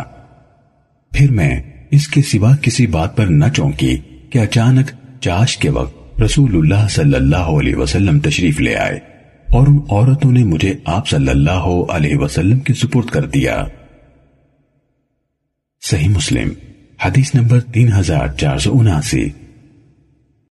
ابو معاویہ اور عبداللہ بن سلیمان نے ہشام سے، انہوں نے اپنے والد عروہ سے، انہوں نے حضرت عائشہ رضی اللہ تعالیٰ عنہ سے روایت کی، انہوں نے کہا کہ رسول اللہ صلی اللہ علیہ وسلم نے میرے ساتھ نکاح کیا جب میں چھ سال کی تھی اور میرے ساتھ گھر بس آیا جب میں نو سال کی تھی۔ صحیح مسلم حدیث نمبر تین ہزار چار سو اسی۔ زہری نے عروہ سے، انہوں نے حضرت عائشہ رضی اللہ تعالیٰ عنہ سے روایت کی کہ نبی کریم صلی اللہ علیہ وسلم نے ان سے نکاح کیا جب وہ سات سال کی تھی اور گھر بس آیا جب وہ نو سال کی تھی اور ان کے کھلونے ان کے ساتھ تھے۔ آپ صلی اللہ علیہ وسلم انہیں چھوڑ کر فوت ہوئے جب وہ اٹھارہ سال کی تھی۔ صحیح مسلم حدیث نمبر تین ہزار چار سو اکاسی۔ اسود نے حضرت عائشہ رضی اللہ تعالیٰ عنہ سے روایت کی، انہوں نے کہا رسول اللہ صلی اللہ علیہ وسلم نے ان سے نکاح کیا جبکہ وہ چھ برس کی تھیں اور ان کی رخصتی ہوئی جبکہ وہ نو برس کی تھیں اور آپ فوت ہوئے جبکہ وہ اٹھارہ برس کی تھیں۔ صحیح مسلم حدیث نمبر تین ہزار چار سو بیاسی۔ وکیع نے ہمیں حدیث بیان کی، کہا ہمیں سفیان نے اسماعیل بن امیہ سے حدیث بیان کی، انہوں نے عبداللہ بن عروہ سے، انہوں نے عروہ سے اور انہوں نے حضرت عائشہ رضی اللہ تعالیٰ عنہ سے روایت کی، انہوں نے کہا رسول اللہ صلی اللہ علیہ وسلم نے شوال میں میرے ساتھ نکاح کیا اور شوال ہی میں میرے ساتھ گھر بس آیا، تو رسول اللہ صلی اللہ علیہ وسلم کی بیویوں میں سے کون سی بیوی آپ کے ہاں مجھ سے زیادہ خوش نصیب تھی؟ عروہ نے کہا حضرت عائشہ رضی اللہ تعالیٰ عنہ پسند کرتی تھی کہ اپنی رشتہ دار اور زیر کفالت عورتوں کی رخصتی شوال میں کریں، جبکہ عربوں میں پرانا تصور یہ تھا کہ شوال میں نکاح اور رخصتی شادی کے لیے ٹھیک نہیں۔ صحیح مسلم حدیث نمبر تین ہزار چار سو تراسی۔ عبداللہ بن نمیر نے کہا ہمیں سفیان نے اسی سند کے ساتھ یہ حدیث بیان کی اور انہوں نے حضرت عائشہ رضی اللہ تعالیٰ عنہ کے عمل یعنی خاندان کی بچیوں کا شوال میں شادی کرانے کا تذکرہ نہیں کیا۔ صحیح مسلم حدیث نمبر تین ہزار چار سو چوراسی۔ سفیان نے ہمیں یزید بن کیسان سے حدیث بیان کی، انہوں نے ابو حازم سے، انہوں نے حضرت ابو ہریرہ رضی اللہ تعالیٰ عنہ سے روایت کی، انہوں نے کہا میں نبی اکرم صلی اللہ علیہ وسلم کے پاس حاضر تھا، آپ کے پاس ایک آدمی آیا اور بتایا کہ اس نے انصار کی ایک عورت سے نکاح طے کیا ہے، تو رسول اللہ صلی اللہ علیہ وسلم نے اس سے فرمایا کیا تم نے اسے دیکھا ہے؟ اس نے جواب دیا نہیں. آپ صلی اللہ علیہ وسلم نے فرمایا جاؤ اور اسے دیکھ لو کیونکہ انصار کی آنکھوں میں کچھ ہے. صحیح مسلم حدیث نمبر تین ہزار چار سو پچاسی. مروان بن معاویہ فزاری نے حدیث بیان کی، کہا ہمیں یزید بن کیسان نے ابو حازم سے حدیث بیان کی، انہوں نے حضرت ابو ہریرہ رضی اللہ تعالیٰ عنہ سے روایت کی، انہوں نے کہا نبی اکرم صلی اللہ علیہ وسلم کی خدمت میں ایک آدمی حاضر ہوا اور کہا میں نے انصار کی ایک عورت سے نکاح کیا ہے. نبی اکرم صلی اللہ علیہ وسلم نے اس سے پوچھا کیا تم نے اسے دیکھا ہے کیونکہ انصار کی آنکھوں میں کچھ ہے؟ اس نے جواب دیا میں نے اسے دیکھا ہے. آپ نے پوچھا کتنے مہر پر تم نے اس سے نکاح کیا ہے؟ اس نے جواب دیا چار اوقیہ پر. تو نبی اکرم صلی اللہ علیہ وسلم نے اس سے فرمایا چار اوقیہ چاندی پر؟ گویا تم اس پہاڑ کے پہلو سے چاندی تراشتے ہو، تمہیں دینے کے لیے ہمارے پاس کچھ موجود نہیں، البتہ جلد ہی ہم تمہیں ایک لشکر میں بھیج دیں گے، تمہیں اس سے غنیمت کا حصہ مل جائے گا. کہا اس کے بعد آپ صلی اللہ علیہ وسلم نے بنو عبس کی جانب ایک لشکر روانہ کیا تو اس آدمی کو بھی اس میں بھیج دیا. صحیح مسلم حدیث نمبر تین ہزار چار سو چھیاسی.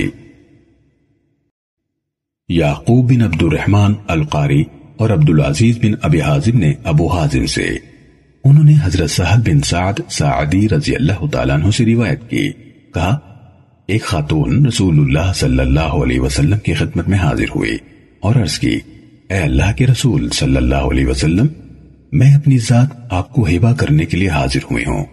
آپ صلی اللہ علیہ وسلم نے اس کی طرف نظر کی، آپ اپنی نظر نیچے سے اوپر اور اوپر سے نیچے تک لے گئے، پھر رسول اللہ صلی اللہ علیہ وسلم نے اپنا سر مبارک جھکا لیا.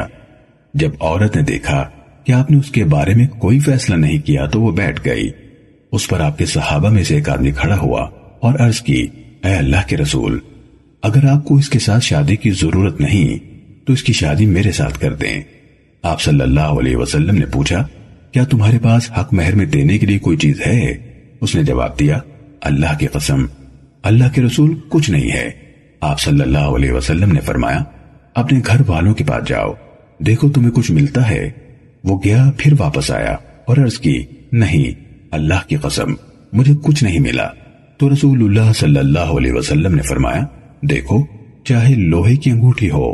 وہ گیا پھر واپس آیا اور عرض کی نہیں اللہ کی قسم، اللہ کے رسول لوہے کی انگوٹھی بھی نہیں ہے، البتہ میری یہ تہبند ہے. سہل نے کہا اس کے پاس کندھے کی چادر بھی نہیں تھی، اس میں سے آدھی بطور مہر اس کے لیے ہے.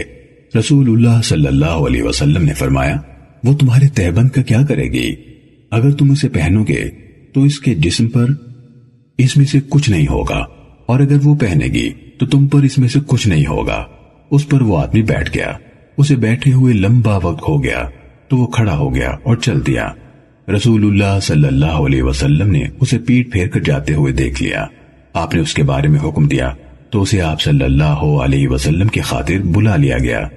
جب وہ آیا تو آپ صلی اللہ علیہ وسلم نے فرمایا تمہارے پاس قرآن کتنا ہے، یعنی تمہیں کتنا قرآن یاد ہے؟ اس نے عرض کی میرے پاس فلاں صورت اور فلاں صورت ہے. اس نے وہ صورتیں شمار کی تو آپ نے پوچھا تم انہیں زبانی پڑھتے ہو؟ اس نے عرض کی جی ہاں. آپ صلی اللہ علیہ وسلم نے فرمایا جاؤ، تمہیں جتنا قرآن یاد ہے اس کے عوض نکاح کے لیے تمہیں اس کا مالک یعنی خامن بنا دیا گیا. یہ ابن ابو حازم کی حدیث ہے. یعقوب کی حدیث بھی الفاظ میں اسی کے قریب ہے. صحیح مسلم حدیث نمبر تین ہزار چار سو ستاسی. حماد بن زید، سفیان بن عیینہ، دراوردی اور زائدہ سب نے ابو حازم سے، انہوں نے سہل بن سعد رضی اللہ تعالیٰ عنہ سے یہی حدیث بیان کی. ان میں سے کچھ راوی دوسروں پر اضافہ کرتے ہیں، مگر زائدہ کی حدیث میں ہے کہ آپ صلی اللہ علیہ وسلم نے فرمایا جاؤ میں نے اس سے تمہاری شادی کر دی ہے، اس لیے اب تم اسے قرآن کی تعلیم دو. صحیح مسلم حدیث نمبر تین ہزار چار سو اٹھاسی. ابو سلمہ بن عبد الرحمان سے روایت ہے، انہوں نے کہا میں نے رسول اللہ صلی اللہ علیہ وسلم کی اہلیہ ام المومنین حضرت عائشہ رضی اللہ تعالیٰ عنہ سے پوچھا رسول اللہ صلی اللہ علیہ وسلم کی بیویوں کا مہر کتنا ہوتا تھا؟ انہوں نے جواب دیا اپنی بیویوں کے لیے آپ کا مہر بارہ اوقیہ اور ایک نش تھا۔ پھر انہوں نے پوچھا جانتے ہو نش کیا ہے؟ میں نے عرض کی نہیں۔ انہوں نے کہا آدھا اوقیہ، یہ کل پانچ سو درہم بنتے ہیں اور یہی اپنی بیویوں کے لیے رسول اللہ صلی اللہ علیہ وسلم کا مہر تھا۔ صحیح مسلم حدیث نمبر تین ہزار چار سو نواسی۔ ثابت نے حضرت انس بن مالک رضی اللہ عنہ سے روایت کی کہ نبی اکرم صلی اللہ علیہ وسلم نے حضرت عبدالرحمان بن عوف رضی اللہ عنہ کے لباس پر زرد یعنی زعفران کی خوشبو کا نشان دیکھا تو فرمایا یہ کیا ہے؟ انہوں نے جواب دیا اللہ کے رسول صلی اللہ علیہ وسلم، میں نے سونے کی ایک گٹھلی کے وزن پر ایک عورت سے شادی کی ہے۔ آپ صلی اللہ علیہ وسلم نے فرمایا اللہ تمہیں برکت دے، ولیمہ کرو خواہ ایک بکری سے کرو۔ صحیح مسلم حدیث نمبر تین ہزار چار سو نوے۔ ابو عوانہ نے ہمیں قتادہ سے حدیث بیان کی، انہوں نے انس بن مالک رضی اللہ عنہ سے روایت کی کہ رسول اللہ صلی اللہ علیہ وسلم کے عہد مبارک میں حضرت عبد الرحمن بن عوف رضی اللہ عنہ نے سونے کی گٹھلی کے وزن کے برابر سونے کے عوض نکاح کیا تو رسول اللہ صلی اللہ علیہ وسلم نے ان سے فرمایا ولیمہ کرو خواہ ایک بکری سے کرو۔ صحیح مسلم حدیث نمبر تین ہزار چار سو اکانوے۔ وکیع نے ہمیں خبر دی، کہا ہمیں شعبہ نے قتادہ اور حمید سے حدیث بیان کی، انہوں نے حضرت انس رضی اللہ تعالیٰ عنہ سے روایت کی کہ حضرت عبد الرحمن بن عوف رضی اللہ تعالیٰ عنہ نے سونے کی گٹھلی کے وزن کے برابر سونے کے عوض نکاح کیا اور یہ کہ نبی اکرم صلی اللہ علیہ وسلم نے ان سے فرمایا ولیمہ کرو خواہ ایک بکری سے کرو۔ صحیح مسلم حدیث نمبر تین ہزار چار سو بانوے۔ ابو داود، وہب بن جریر اور شبابہ سب نے شعبہ سے حدیث بیان کی، انہوں نے حمید سے اسی سند کے ساتھ روایت کی، البتہ وہب کی حدیث میں یوں ہے انہوں نے کہا حضرت عبد الرحمن بن عوف رضی اللہ تعالیٰ عنہ نے کہا میں نے ایک عورت سے شادی کی ہے۔ صحیح مسلم حدیث نمبر تین ہزار چار سو ترانوے۔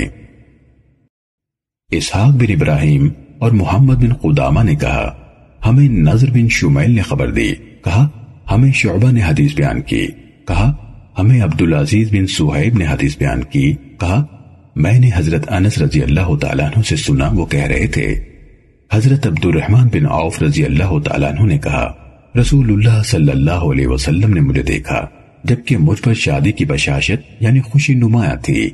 میں نے عرض کی میں نے انصار کی ایک عورت سے شادی کی ہے۔ آپ نے پوچھا تم نے اسے کتنا مہر دیا ہے؟ میں نے عرض کی ایک گٹھلی اور اسحاق کی حدیث میں ہے سونے کی۔ صحیح مسلم حدیث نمبر تین ہزار چار سو چورانوے۔ ابو داود نے ہمیں حدیث بیان کی، کہا ہمیں شعبہ نے ابو حمزہ سے حدیث بیان کی، شعبہ نے کہا ان کا نام عبد الرحمن بن ابی عبداللہ کیسان ہے، انہوں نے حضرت انس بن مالک رضی اللہ تعالیٰ عنہ سے روایت کی کہ حضرت عبد الرحمن بن عوف رضی اللہ تعالیٰ عنہ نے سونے کی گٹھلی کے وزن کے برابر سونے کے عوض ایک عورت سے شادی کی۔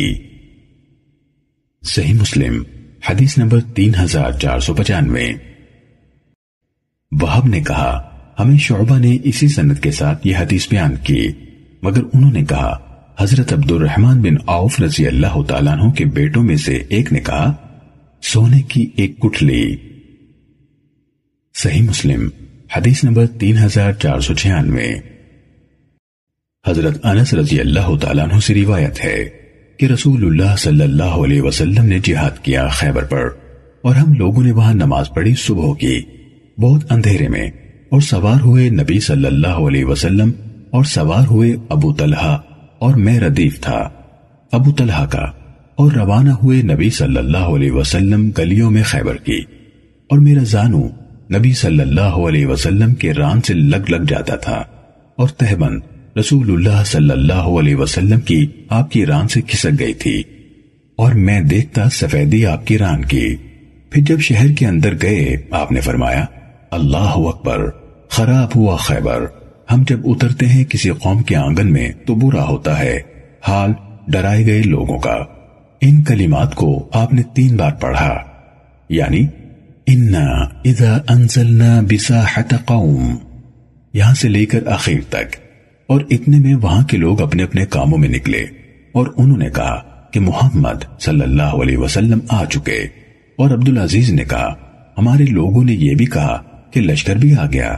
کہا راوی نے کہ غرض ہم نے لے لیا خیبر کو جبراً قہراً، اور قیدی لوگ جمع کیے گئے اور دہیہ آئے اور عرض کی کہ یا رسول اللہ صلی اللہ علیہ وسلم ایک لونڈی مجھے عنایت کیجیے ان قیدیوں میں سے۔ آپ نے فرمایا کہ جاؤ ایک لونڈی لے لو۔ انہوں نے صفیہ بنت حیی کو لے لیا، اور ایک شخص نے آ کے کہا اے نبی اللہ تعالیٰ کے، آپ نے دہیہ کو حیی کی بیٹی دے دی جو سردار ہے بنی قریظہ اور بنی نذیر کا، اور وہ کسی کے لائق نہیں سوائے آپ کے، تو فرمایا کہ بلاؤ ان کو ماں اس لونڈی کے۔ کہا راوی نے کہ پھر وہ اسے لے کر آئے، پھر جب آپ نے اس کو دیکھا تو دہیہ سے فرمایا کہ تم کوئی اور لونڈی لے لو قیدیوں میں سے اس کے سوا۔ کہا راوی نے کہ پھر آپ نے آزاد کیا صفیہ کو اور ان سے نکاح کر لیا۔ سو ثابت نے ان سے کہا اے ابو حمزہ، ان کا مہر کیا باندھا انہوں نے؟ کہا یہی مہر تھا کہ ان کو آزاد کر دیا اور نکاح کر لیا، یہاں تک کہ پھر جب وہ راہ میں تھے تو سنگھار کر دیا ان کا ام سلیم نے، اور پیش کر دیا آپ پر ان کو رات میں، اور صبح کو رسول اللہ صلی اللہ علیہ وسلم نوشہ بنے ہوئے تھے۔ پھر فرمایا آپ نے جس کے پاس جو کچھ ہو یعنی کھانے کی قسم سے، وہ لائے اور ایک دسترخوان چمڑے کا بچھا دیا، اور کوئی عقیق لانے لگا یعنی جسے دہی سکھا کر بناتے ہیں، اور کوئی کھجور اور کوئی گھی، ان سب کو توڑ تار کر خوب ملایا، اور یہ ولیمہ ہوا رسول اللہ صلی اللہ علیہ وسلم کا۔ صحیح مسلم حدیث نمبر تین ہزار چار سو ستانوے۔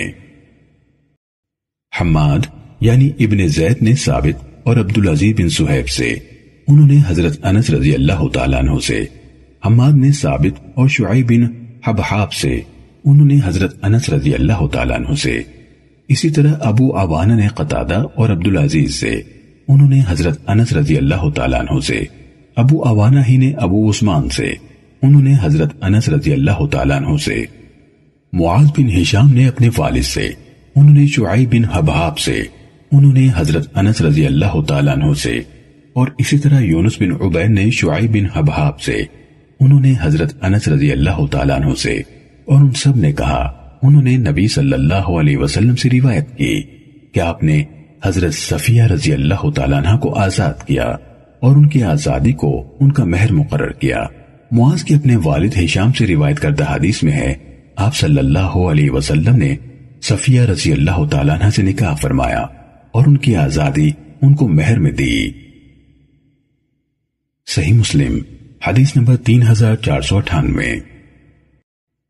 حضرت ابو موسیٰ رضی اللہ تعالیٰ عنہ سے روایت ہے انہوں نے کہا رسول اللہ صلی اللہ علیہ وسلم نے اس شخص کے بارے میں جو اپنی لونڈی کو آزاد کرتا ہے پھر اس سے شادی کرتا ہے فرمایا اس کے لیے دو اجر ہیں، یعنی آزاد کرنے کا اجر اور اس کے بعد شادی کے ذریعے اسے عزت کا مقام دینے کا اجر۔ صحیح مسلم حدیث نمبر تین ہزار چار سو ننانوے۔ سیدنا انس رضی اللہ تعالیٰ عنہ نے کہا میں ردیف تھا سیدنا ابو طلحہ رضی اللہ عنہ کا خیبر کے دن، اور قدم میرا چھو جاتا تھا رسول اللہ صلی اللہ علیہ وسلم کے قدم سے۔ پھر پہنچے ہم اہل خیبر کے پاس جب آفتاب نکلا اور ان لوگوں نے اپنے چوپایوں کو نکالا تھا، اور وہ اپنے کدال اور ٹوکری اور پھاوڑے لے کر نکلے اور کہنے لگے محمد صلی اللہ علیہ وسلم اور خمیس یعنی دونوں آ گئے۔ کہا راوی نے کہ فرمایا رسول اللہ صلی اللہ علیہ وسلم نے خراب ہوا خیبر، اور جب ہم اترتے ہیں کسی قوم کے آنگن میں سو برا انجام ہوتا ہے ڈرائے گئے لوگوں کا، اور اللہ تعالیٰ نے ان کو شکست دی، اور دہیہ رضی اللہ عنہ کے حصے میں ایک باندھی خوبصورت آئی اور خرید لیا اس کو رسول اللہ صلی اللہ علیہ وسلم نے سات شخصوں کے بدلے میں، اور پھر سپرد کیا اس کو ام سلیم رضی اللہ عنہ کے کہ سنگھار کر دے ان کا اور تیار کر دے ان کو آپ صلی اللہ علیہ وسلم کے لیے۔ اور کہا راوی نے کہ گمان کرتا ہوں کہ میں آپ صلی اللہ علیہ وسلم نے اس لیے ان کو سپرد کیا کہ ان کے گھر میں عدت پوری کرے، یعنی ایک حیض کے ساتھ استبرا ان کا ہو جو حکم ہے باندھی کا، اور یہ سیدہ صفیہ رضی اللہ عنہ بیٹی تھی حیی کی، اور رسول اللہ صلی اللہ علیہ وسلم نے ان کا ولیمہ کیا کھجور اور عقیق سے اور گھی سے، اور زمین میں کئی گھڑے کھودے گئے اور اس میں دسترخوان چمڑے کا بچھا دیا گیا۔ گھڑے اس لیے کھودے گئے کہ گھی ادھر ادھر نہ جانے پائے، اور عقیق اور گھی لائے اور اس میں ڈال دیا، اور لوگوں نے خوب سیر ہو کر کھایا، اور لوگ کہنے لگے کہ ہم نہیں جانتے کہ آپ صلی اللہ علیہ وسلم نے ان سے نکاح کیا یا ان کو ام ولد بنایا۔ پھر لوگوں نے کہا کہ اگر آپ صلی اللہ علیہ وسلم نے ان کو چھپایا تو جانو کہ آپ صلی اللہ علیہ وسلم کی بیوی ہیں، اور اگر نہ چھپایا تو جانو کہ ام ولد ہیں۔ پھر جب آپ صلی اللہ علیہ وسلم سوار ہونے لگے تو ان پر پردہ کیا اور وہ اون کی سورین پر بیٹھی، سو لوگوں نے جان لیا کہ ان سے نکاح کیا ہے۔ پھر جب مدینے کے قریب پہنچ گئے جلدی چلایا اونٹوں کو رسول اللہ صلی اللہ علیہ وسلم نے، اور جلدی چلایا ہم نے، اور ٹھوکر کھائی ازبا اونٹنی نے۔ یہ نام ہے رسول اللہ صلی اللہ علیہ وسلم کی اونٹنی کا۔ اور رسول اللہ صلی اللہ علیہ وسلم گرے اور سیدہ صفیہ رضی اللہ عنہ بھی گری، سو آپ صلی اللہ علیہ وسلم اٹھے اور ان پر پردہ کر لیا، اور عورتیں دیکھنے لگی اور کہنے لگی اللہ دور کرے یہودیہ کو۔ کہا راوی نے، میں نے کہا اے حمزہ کیا رسول اللہ صلی اللہ علیہ وسلم گر پڑے؟ تو انہوں نے کہا ہاں اللہ کی قسم آپ صلی اللہ علیہ وسلم گر پڑے۔ اور سیدنا انس رضی اللہ عنہ نے کہا کہ میں سیدہ زینب ام المومنین رضی اللہ تعالیٰ عنہ کے ولیمے میں بھی حاضر تھا، اور آپ صلی اللہ علیہ وسلم نے لوگوں کو آسودہ اور سیر کر دیا روٹی اور گوشت سے، اور مجھے آپ صلی اللہ علیہ وسلم بھیجتے تھے کہ لوگوں کو بلا لاؤں۔ پھر جب کھلانے سے فارغ ہو چکے کھڑے ہوئے اور میں آپ صلی اللہ علیہ وسلم کے پیچھے ہوا، دو شخص آپ صلی اللہ علیہ وسلم کے حجرے میں رہ گئے، یعنی جہاں زینب رضی اللہ تعالی عنہا تھی، اور ان کو باتوں نے بٹھا رکھا اور وہ نہ نکلے۔ سو آپ صلی اللہ علیہ وسلم اپنی بیویوں کے حجروں پر جاتے تھے اور ہر ایک پر سلام کرتے تھے اور فرماتے تھے کہ کیسے ہو تم اے گھر والو؟ وہ کہتی تھی کہ ہم خیریت سے ہیں اے رسول اللہ صلی اللہ علیہ وسلم۔ اور آپ نے اپنی بیوی کو کیسا پایا؟ آپ صلی اللہ علیہ وسلم فرماتے کہ خیر سے ہیں۔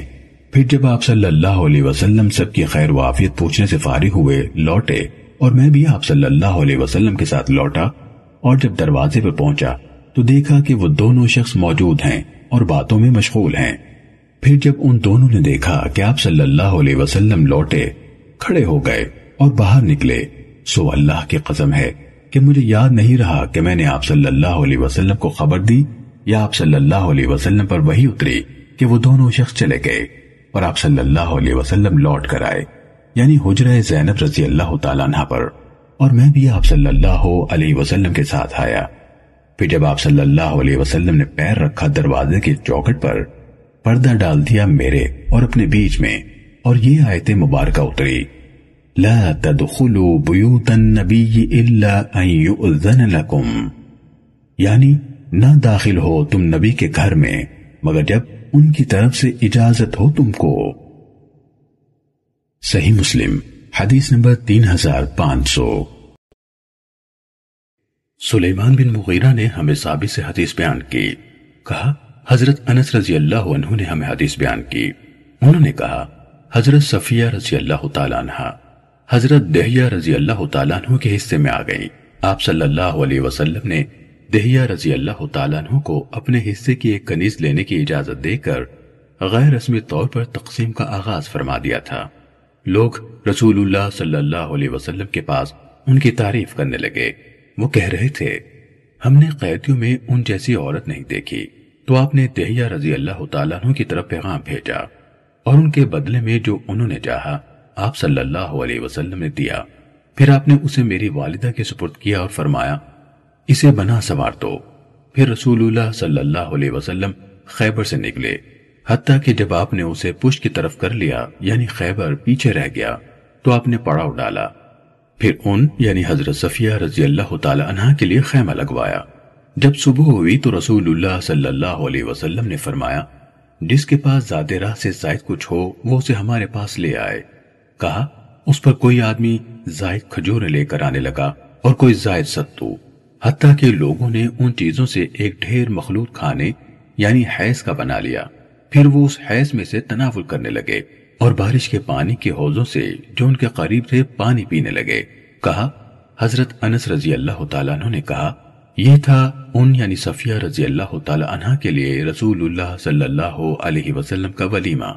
کہا، اس کے بعد ہم چل پڑے، جب ہم نے مدینے کی دیواریں دیکھیں تو ہم شدت شوق سے اس کی طرف لپک پڑے، ہم نے اپنی سواریاں اٹھا دیں یعنی تیز کر دیں، اور رسول اللہ صلی اللہ علیہ وسلم نے بھی اپنی سواری اٹھا دی۔ کہا، صفیہ رضی اللہ تعالیٰ عنہ آپ کے پیچھے تھیں، رسول اللہ صلی اللہ علیہ وسلم نے انہیں اپنے ساتھ سوار کر لیا تھا۔ کہا، اچانک رسول اللہ صلی اللہ علیہ وسلم کی سواری کو ٹھوکر لگی تو آپ زمین پر آ رہے، اور وہ یعنی حضرت صفیہ رضی اللہ تعالی عنہ بھی زمین پر آ رہی۔ کہا، لوگوں میں سے کوئی بھی نہ آپ صلی اللہ علیہ وسلم کی طرف دیکھ رہا تھا اور نہ ان کی طرف۔ کہا، حتیٰ کہ رسول اللہ صلی اللہ علیہ وسلم کھڑے ہوئے اور حضرت صفیہ رضی اللہ تعالیٰ عنہ کے آگے پردہ کیا، پھر ہم آپ کی خدمت میں حاضر ہوئے تو آپ نے فرمایا، ہمیں کوئی نقصان نہیں پہنچا۔ پھر ہم مدینے کے اندر داخل ہوئے تو آپ کی ازواج کی باندیاں باہر نکل آئیں، وہ ایک دوسری کو وہ یعنی صفیہ رضی اللہ تعالیٰ عنہ دکھا رہی تھیں اور ان کے گرنے پر دل ہی دل میں خوش ہو رہی تھیں۔ صحیح مسلم حدیث نمبر تین ہزار پانچ سو ایک۔ محمد بن حاتم بن میمون نے مجھے حدیث بیان کی، کہا، ہمیں بحث نے حدیث سنائی، نیز محمد بن رافع نے مجھے حدیث بیان کی، کہا، ہمیں ابو نظر اور ہاشم بن قاسم نے حدیث سنائی، ان دونوں یعنی بحث اور ابو نظر نے کہا، ہمیں سلیمان بن مغیرہ نے ثابت سے حدیث بیان کی، انہوں نے حضرت انس رضی اللہ تعالیٰ عنہ سے روایت کی، یہ بحث کی حدیث ہے۔ کہا، جب حضرت زینب رضی اللہ تعالیٰ عنہ کی عدت گزری تو رسول اللہ صلی اللہ علیہ وسلم نے حضرت زید رضی اللہ تعالیٰ عنہ سے فرمایا، ان یعنی زینب رضی اللہ تعالیٰ عنہ کے سامنے ان کی میرے ساتھ شادی کا ذکر کرو۔ کہا، تو حضرت زید رضی اللہ تعالیٰ عنہ چلے، حتیٰ کہ ان کے پاس پہنچے تو وہ اپنے آٹے میں خمیر ملا رہی تھیں۔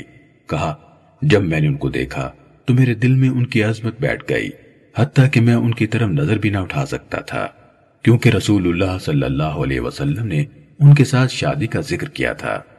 میں نے ان کی طرف اپنی پیٹھ کی اور ایڑیوں کے بل مڑا اور کہا، زینب، رسول اللہ صلی اللہ علیہ وسلم نے تمہارا ذکر کرتے ہوئے پیغام بھیجا ہے۔ انہوں نے کہا، میں کچھ کرنے والی نہیں، یہاں تک کہ اپنے رب سے مشورہ یعنی استخارہ کر لوں، اور وہ اٹھ کر اپنی نماز کی جگہ کی طرف چلی گئیں، اور ادھر قرآن نازل ہو گیا۔ رسول اللہ صلی اللہ علیہ وسلم بغیر اجازت لیے ان کے پاس تشریف لے آئے۔ سلیمان بن مغیرہ نے کہا، انس رضی اللہ تعالیٰ عنہ نے کہا، میں نے اپنے آپ سمیت سب لوگوں کو دیکھا کہ جب دن کا اجالا پھیل گیا تو رسول اللہ صلی اللہ علیہ وسلم نے ہمیں روٹی اور گوشت کھلایا، اس کے بعد اکثر لوگ نکل گئے، چند باقی رہ گئے، وہ کھانے کے بعد آپ کے گھر میں ہی باتیں کرنے لگے۔ رسول اللہ صلی اللہ علیہ وسلم وہاں سے نکلے، میں بھی آپ کے پیچھے ہو لیا، آپ یکے بعد دیگرے اپنے ازواج کے حجروں کی طرف جا کر انہیں سلام کہنے لگے، وہ جواب دے کر کہتی، اللہ کے رسول آپ صلی اللہ علیہ وسلم نے اپنی نئی اہلیہ کو کیسا پایا؟ انس رضی اللہ تعالیٰ عنہ نے کہا، میں نہیں جانتا، میں نے آپ کو بتایا کہ لوگ جا چکے ہیں، یا آپ نے مجھے بتایا، پھر آپ چل پڑے، حتیٰ کہ گھر میں داخل ہو گئے، میں بھی آپ کے ساتھ داخل ہونے لگا تو آپ نے میرے اور اپنے درمیان پردہ لٹکا دیا، اور اس وقت حجاب کا حکم نازل ہوا۔ کہا، اور لوگوں کو اس مناسبت سے جو نصیحت کی جانی تھی کر دی گئی۔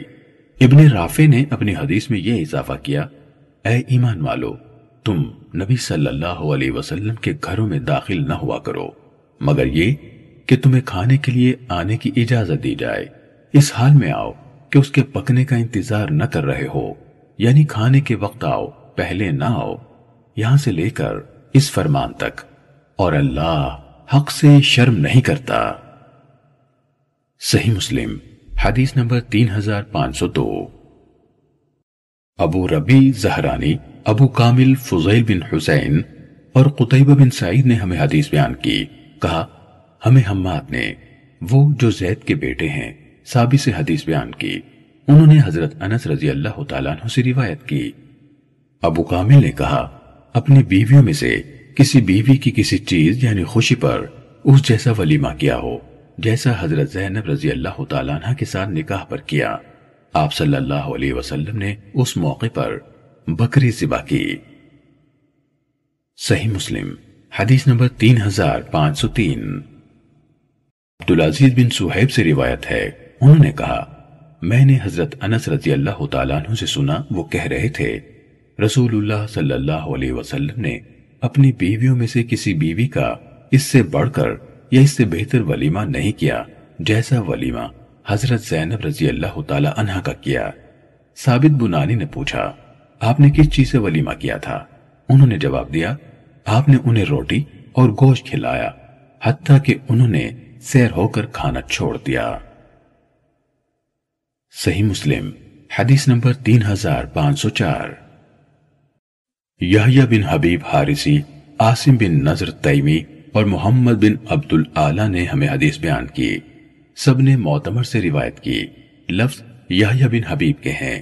کہا، ہم سے معتمر بن سلیمان نے حدیث بیان کی، انہوں نے کہا، میں نے اپنے والد سے سنا، انہوں نے کہا، ہمیں ابو مجلس نے سیدنا انس بن مالک رضی اللہ تعالیٰ عنہ سے حدیث بیان کی، انہوں نے کہا، جب نبی صلی اللہ علیہ وسلم نے زینب بنت جہش رضی اللہ تعالیٰ عنہ سے نکاح کیا تو آپ نے لوگوں کو کھانے کی دعوت دی، انہوں نے کھانا کھایا، پھر بیٹھ کر باتیں کرنے لگے۔ کہا، آپ نے ایسا انداز اختیار فرمایا گویا کہ کھڑے ہونے لگے ہوں، اس پر بھی وہ نہ اٹھے۔ جب آپ نے یہ صورتحال دیکھی تو آپ کھڑے ہو گئے، جب آپ کھڑے ہوئے تو لوگوں میں سے بھی جو کھڑے ہوئے وہ ہو گئے۔ عاصم اور ابن عبدالعالی نے اپنے حدیث میں اضافہ کیا۔ کہا، تین آدمی بیٹھے رہے، نبی صلی اللہ علیہ وسلم حجرے میں داخل ہونے کے لیے تشریف لے آئے تو اس وقت بھی وہ لوگ بیٹھے ہوئے تھے، پھر کچھ دیر بعد وہ اٹھے اور چلے گئے۔ انس رضی اللہ تعالیٰ عنہ نے کہا، میں نے آ کر نبی صلی اللہ علیہ وسلم کو خبر دی کہ وہ جا چکے ہیں۔ آپ تشریف لائے اور اندر داخل ہوئے، میں بھی داخل ہونے لگا تو آپ نے میرے اور اپنے درمیان پردہ لٹکا دیا۔ کہا، اور اس موقع پر اللہ عز و جل نے یہ آیت نازل فرمائی، اے ایمان والو، تم نبی صلی اللہ علیہ وسلم کے گھروں میں داخل نہ ہوا کرو الا یہ کہ تمہیں کھانے کے لیے اجازت دی جائے، ایسے وقت میں آؤ کہ آ کر اس کے پکنے کا انتظار کرنے والے نہ ہو، یعنی کھانا رکھ دیا جائے تو آؤ اس فرمان تک۔ بلا شبہ یہ بات اللہ کے نزدیک بہت بڑی تھی۔ صحیح مسلم حدیث نمبر تین ہزار پانچ سو پانچ۔ ابن شہاب نے کہا، حضرت انس بن مالک رضی اللہ تعالیٰ عنہ نے فرمایا، پردے کے حکام کو سب لوگوں سے زیادہ جاننے والا میں ہوں۔ حضرت ابی بن کعب رضی اللہ تعالیٰ عنہ بھی اس کے بارے میں مجھ سے پوچھا کرتے تھے۔ انس رضی اللہ تعالیٰ عنہ نے کہا، رسول اللہ صلی اللہ علیہ وسلم نے حضرت زینب بنت جہش رضی اللہ تعالیٰ عنہ کے دلہا کی حیثیت سے صبح کی۔ آپ نے اسی رات مدینے میں ان سے شادی کی تھی۔ دن چڑھنے کے بعد آپ نے لوگوں کو کھانے کے لیے بلایا۔ رسول اللہ صلی اللہ علیہ وسلم تشریف فرما ہوئے تو کچھ افراد لوگوں کے چلے جانے کے بعد بھی آپ کے ساتھ بیٹھے رہے، یہاں تک کہ رسول اللہ صلی اللہ علیہ وسلم کھڑے ہو گئے۔ آپ چلے تو میں بھی آپ کے ساتھ چل پڑا، حتیٰ کہ آپ سب حجروں سے ہوتے ہوئے حجرہ عائشہ رضی اللہ تعالیٰ عنہ کے دروازے پر پہنچے۔ پھر آپ نے سوچا کہ وہ لوگ جا چکے ہوں گے، آپ واپس ہوئے، میں بھی آپ کے ساتھ واپس آیا تو تب بھی وہ اپنی جگہوں پر بیٹھے ہوئے تھے۔ آپ لوٹ گئے اور میں بھی دوبارہ لوٹ گیا، حتیٰ کہ آپ حضرت عائشہ رضی اللہ تعالیٰ عنہ کے حجرے تک پہنچے تو پھر سے واپس آئے، میں بھی آپ کے ساتھ واپس آیا تو دیکھا کہ وہ لوگ اٹھ کر جا چکے تھے۔ اس کے بعد آپ نے میرے اور اپنے درمیان پردہ لٹکا دیا اور اس وقت پردے کی آیت نازل کی گئی۔ صحیح مسلم حدیث نمبر تین ہزار پانچ سو چھ۔ جعفر بن سلیمان نے ہمیں ابو عثمان جعد سے حدیث بیان کی، انہوں نے حضرت انس بن مالک رضی اللہ تعالیٰ عنہ سے روایت کی، انہوں نے کہا، رسول اللہ صلی اللہ علیہ وسلم نے شادی کی اور اپنی اہلیہ کے پاس تشریف لے گئے۔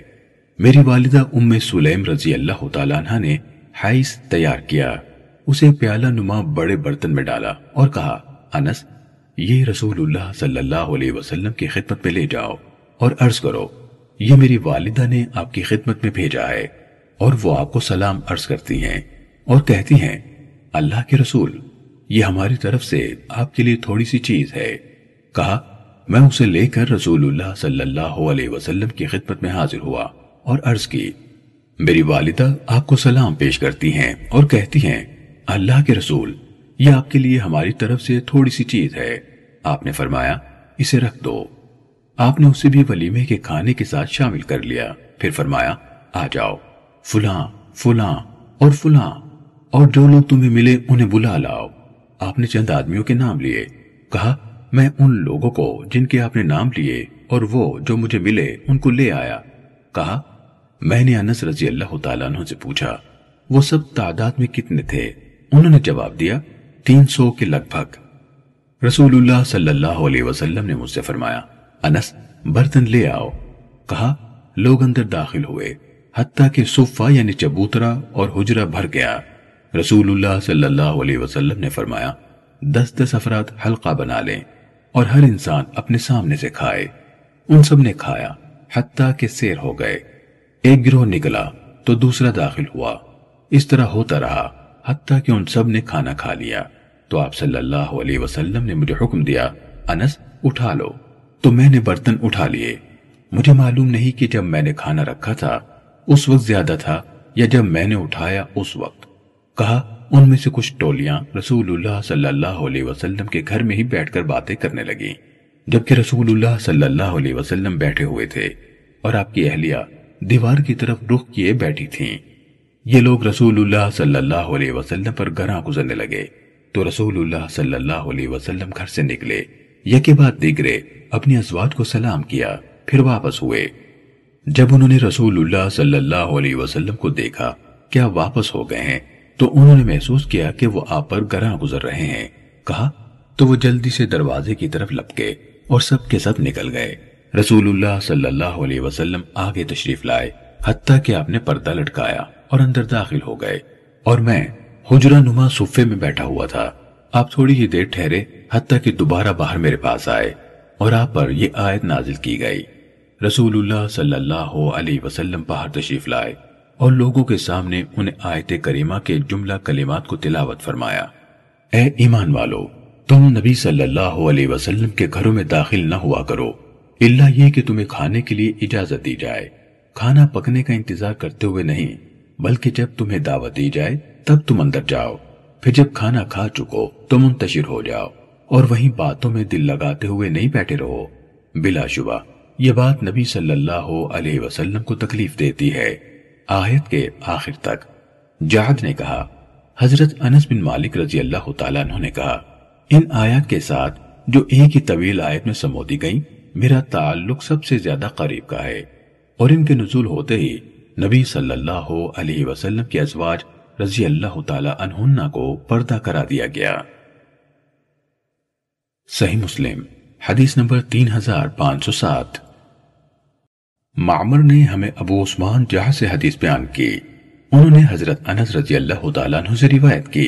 انہوں نے کہا جب نبی صلی اللہ علیہ وسلم نے حضرت زینب رضی اللہ تعالیٰ عنہ سے نکاح کیا تو ام سلیم رضی اللہ تعالیٰ عنہ نے ایک بڑے برتن میں حیث بھی آپ کی خدمت میں بطور ہدیہ پیش کیا. انس رضی اللہ تعالیٰ عنہ نے کہا نبی صلی اللہ علیہ وسلم نے فرمایا جاؤ اور مسلمانوں میں سے جو بھی تمہیں ملے اسے میرے پاس بلا لاؤ. تمہیں جس سے ملا اسے آپ کی طرف دعوت دی. لوگ آپ کی خدمت میں حاضر ہوتے کھانا کھاتے اور نکل جاتے. نبی اکرم صلی اللہ علیہ وسلم نے کھانے پر اپنا ہاتھ رکھا اور اس میں برکت کی دعا کی اس کے بارے میں جو اللہ نے چاہا کہ آپ کہیں آپ نے کہا. اور میں جس کو بھی ملا ان میں سے کسی ایک کو بھی نہیں چھوڑا مگر اسے دعوت دی. لوگوں نے کھایا حتیٰ کہ سیر ہو گئے اور نکل گئے. ان میں سے ایک گروہ وہیں رہ گیا. انہوں نے آپ کی موجودگی میں طویل گفتگو کی. نبی صلی اللہ علیہ وسلم حیا محسوس کرنے لگے کہ ان سے کچھ کہیں. چنانچہ آپ نکلے اور انہیں گھر میں ہی چھوڑ دیا. تو اللہ تعالیٰ نے یہ آیات نازل فرمائی.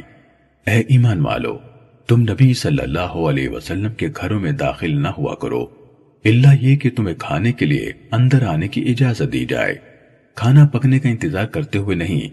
قتادہ نے کہا کھانے کے وقت کا انتظار کرتے ہوئے نہیں لیکن جب تمہیں بلایا جائے تب تم اندر جاؤ، حتیٰ کہ آپ نے یہاں تک تلاوت کی، یہ تمہارے اور ان کے دلوں کے لیے اور زیادہ پاکیزگی کا طریقہ ہے۔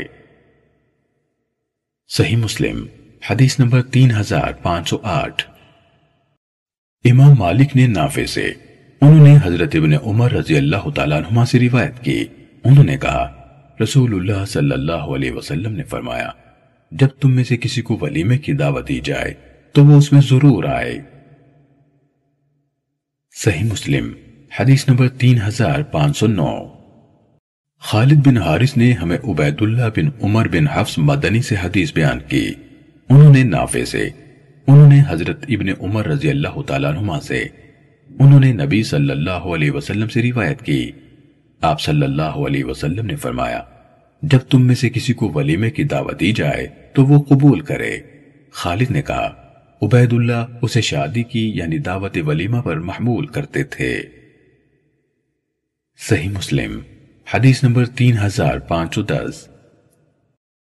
محمد بن عبداللہ بن نمیر کے والد نے کہا ہمیں عبید اللہ نے نافع سے حدیث بیان کی، انہوں نے حضرت ابن عمر رضی اللہ تعالیٰ عنہما سے روایت کی کہ رسول اللہ صلی اللہ علیہ وسلم نے فرمایا جب تم میں سے کسی کو شادی کے ولیمے کی دعوت دی جائے تو وہ قبول کرے۔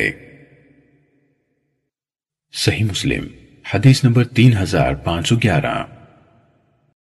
حماد نے ہمیں ایوب سے حدیث بیان کی، انہوں نے نافع سے، انہوں نے حضرت ابن عمر رضی اللہ تعالیٰ عنہما سے روایت کی، کہا رسول اللہ صلی اللہ علیہ وسلم نے فرمایا جب تمہیں بلایا جائے تو دعوت میں آؤ۔ صحیح مسلم حدیث نمبر تین ہزار پانچ سو بارہ۔ معمر نے ہمیں ایوب سے خبر دی، انہوں نے نافع سے روایت کی کہ حضرت ابن عمر رضی اللہ تعالیٰ عنہما نبی صلی اللہ علیہ وسلم سے حدیث بیان کرتے ہوئے کہا کرتے تھے جب تم میں سے کوئی اپنے بھائی کو دعوت دے تو وہ قبول کرے، شادی ہو یا اس جیسی کوئی اور تقریب۔ صحیح مسلم حدیث نمبر تین ہزار پانچ سو تیرہ۔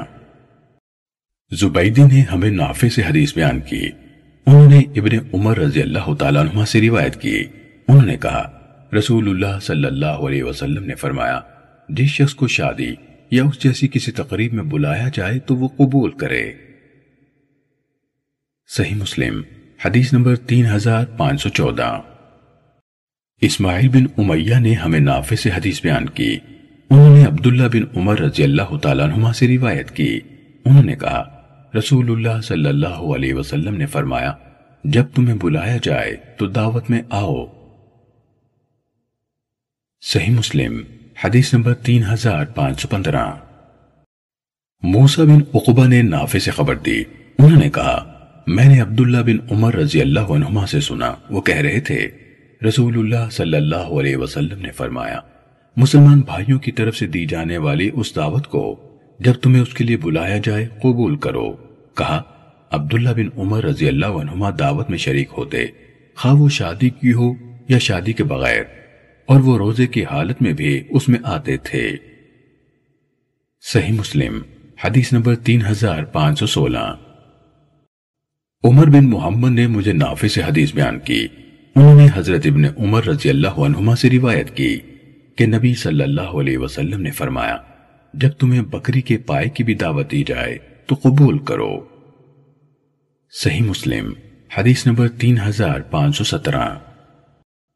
محمد بن مسنہ نے ہمیں حدیث بیان کی، کہا ہمیں عبد الرحمان بن مہدی نے حدیث سنائی، نیز ہمیں محمد بن عبداللہ بن نمیر نے حدیث سنائی، انہوں نے کہا ہمیں میرے والد نے حدیث بیان کی، دونوں یعنی ابن مہدی اور عبداللہ بن نمیر نے کہا ہمیں سفیان اور ابو زبیر سے حدیث بیان کی، انہوں نے حضرت جابر رضی اللہ عنہ سے روایت کی، انہوں نے کہا رسول اللہ صلی اللہ علیہ وسلم نے فرمایا جب تم میں سے کسی کو کھانے کی دعوت دی جائے تو وہ اس میں آئے، پھر اگر اور چاہے تو کھا لے، چاہے تو نہ کھائے، پھر اگر چاہے تو کھا لے، چاہے تو نہ کھائے۔ ابن مسنہ نے کھانے کی دعوت کے الفاظ ذکر نہیں کیے۔ صحیح مسلم حدیث نمبر تین ہزار پانچ سو اٹھارہ۔ ابن جریج نے ابو زبیر سے اسی سند کے ساتھ اسی کے مانند حدیث بیان کی۔ صحیح مسلم حدیث نمبر تین ہزار پانچ سو انیس۔ ابن سیرین نے حضرت ابو ہریرہ رضی اللہ تعالیٰ عنہ سے روایت کی، انہوں نے کہا رسول اللہ صلی اللہ علیہ وسلم نے فرمایا جب تم میں سے کسی کو دعوت دی جائے تو وہ قبول کرے، اگر وہ روزے دار ہے تو دعا کرے اور اگر روزے کے بغیر ہے تو کھانا کھائے۔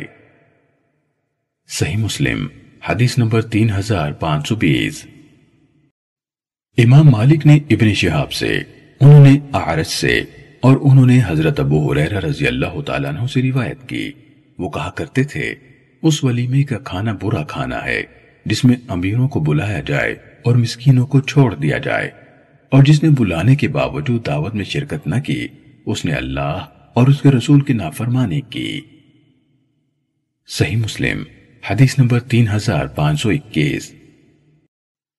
سفیان بن عیینہ نے ہمیں حدیث بیان کی، کہا میں نے امام زہری سے پوچھا جناب ابو بکر یہ حدیث کس طرح ہے؟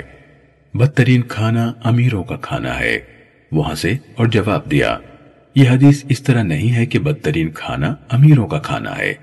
سفیان نے کہا میرے والد غنی تھے، جب میں نے یہ حدیث سنی تھی تو اس نے مجھے گھبراہٹ میں ڈال دیا، اس لیے میں نے اس کے بارے میں امام زہری سے دریافت کیا، انہوں نے کہا مجھے عبدالرحمان اعرج نے حدیث بیان کی کہ انہوں نے حضرت ابو ہریرہ رضی اللہ تعالیٰ عنہ سے سنا، وہ کہہ رہے تھے بدترین کھانا اس ولیمے کا کھانا ہے۔ آگے امام مالک رحمت اللہ علیہ کی حدیث کی طرح بیان کیا۔ صحیح مسلم حدیث نمبر تین ہزار پانچ سو بائیس۔ معمر نے زہری سے خبر دی، انہوں نے سعید بن مسیب سے اور اعرج سے اور انہوں نے حضرت ابو ہریرہ رضی اللہ تعالیٰ عنہ سے روایت کی، انہوں نے کہا بدترین کھانا اس ولیمے کا کھانا ہے، آگے امام مالک رحمت اللہ علیہ کی حدیث کی طرح ہے۔ صحیح مسلم حدیث نمبر تین ہزار پانچ سو تیئیس۔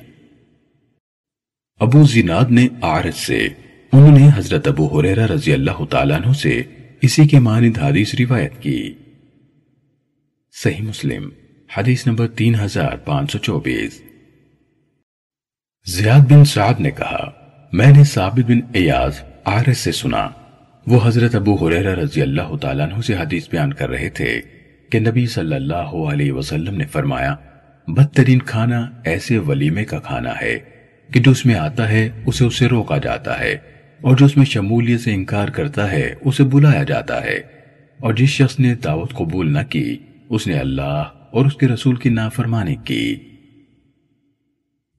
صحیح مسلم حدیث نمبر تین ہزار پانچ سو پچیس۔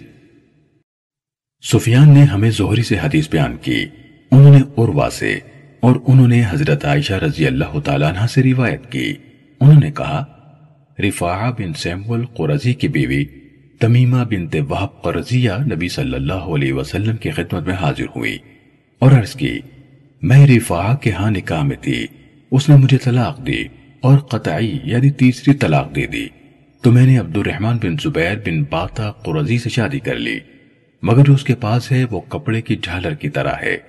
اس پر رسول اللہ صلی اللہ علیہ وسلم مسکرائے اور فرمایا کیا تم دوبارہ رفاعہ کے پاس لوٹنا چاہتی ہو؟ نہیں جا سکتی حتیٰ کہ تم اس یعنی دوسرے خاوند کی لذت چکھ لو اور وہ تمہاری لذت چکھ لے۔ حضرت عائشہ رضی اللہ تعالیٰ عنہ نے کہا حضرت ابو بکر رضی اللہ تعالیٰ عنہ آپ کے پاس موجود تھے، اور خالد رضی اللہ تعالیٰ عنہ بھی ابن سعید بن عاص دروازے پر اجازت ملنے کے منتظر تھے، تو انہوں نے پکار کر کہا ابو بکر کیا آپ اس عورت کو نہیں سن رہے جو بات وہ رسول اللہ صلی اللہ علیہ وسلم کے پاس اونچی آواز سے کہہ رہی ہے؟ صحیح مسلم حدیث نمبر تین ہزار پانچ سو چھبیس۔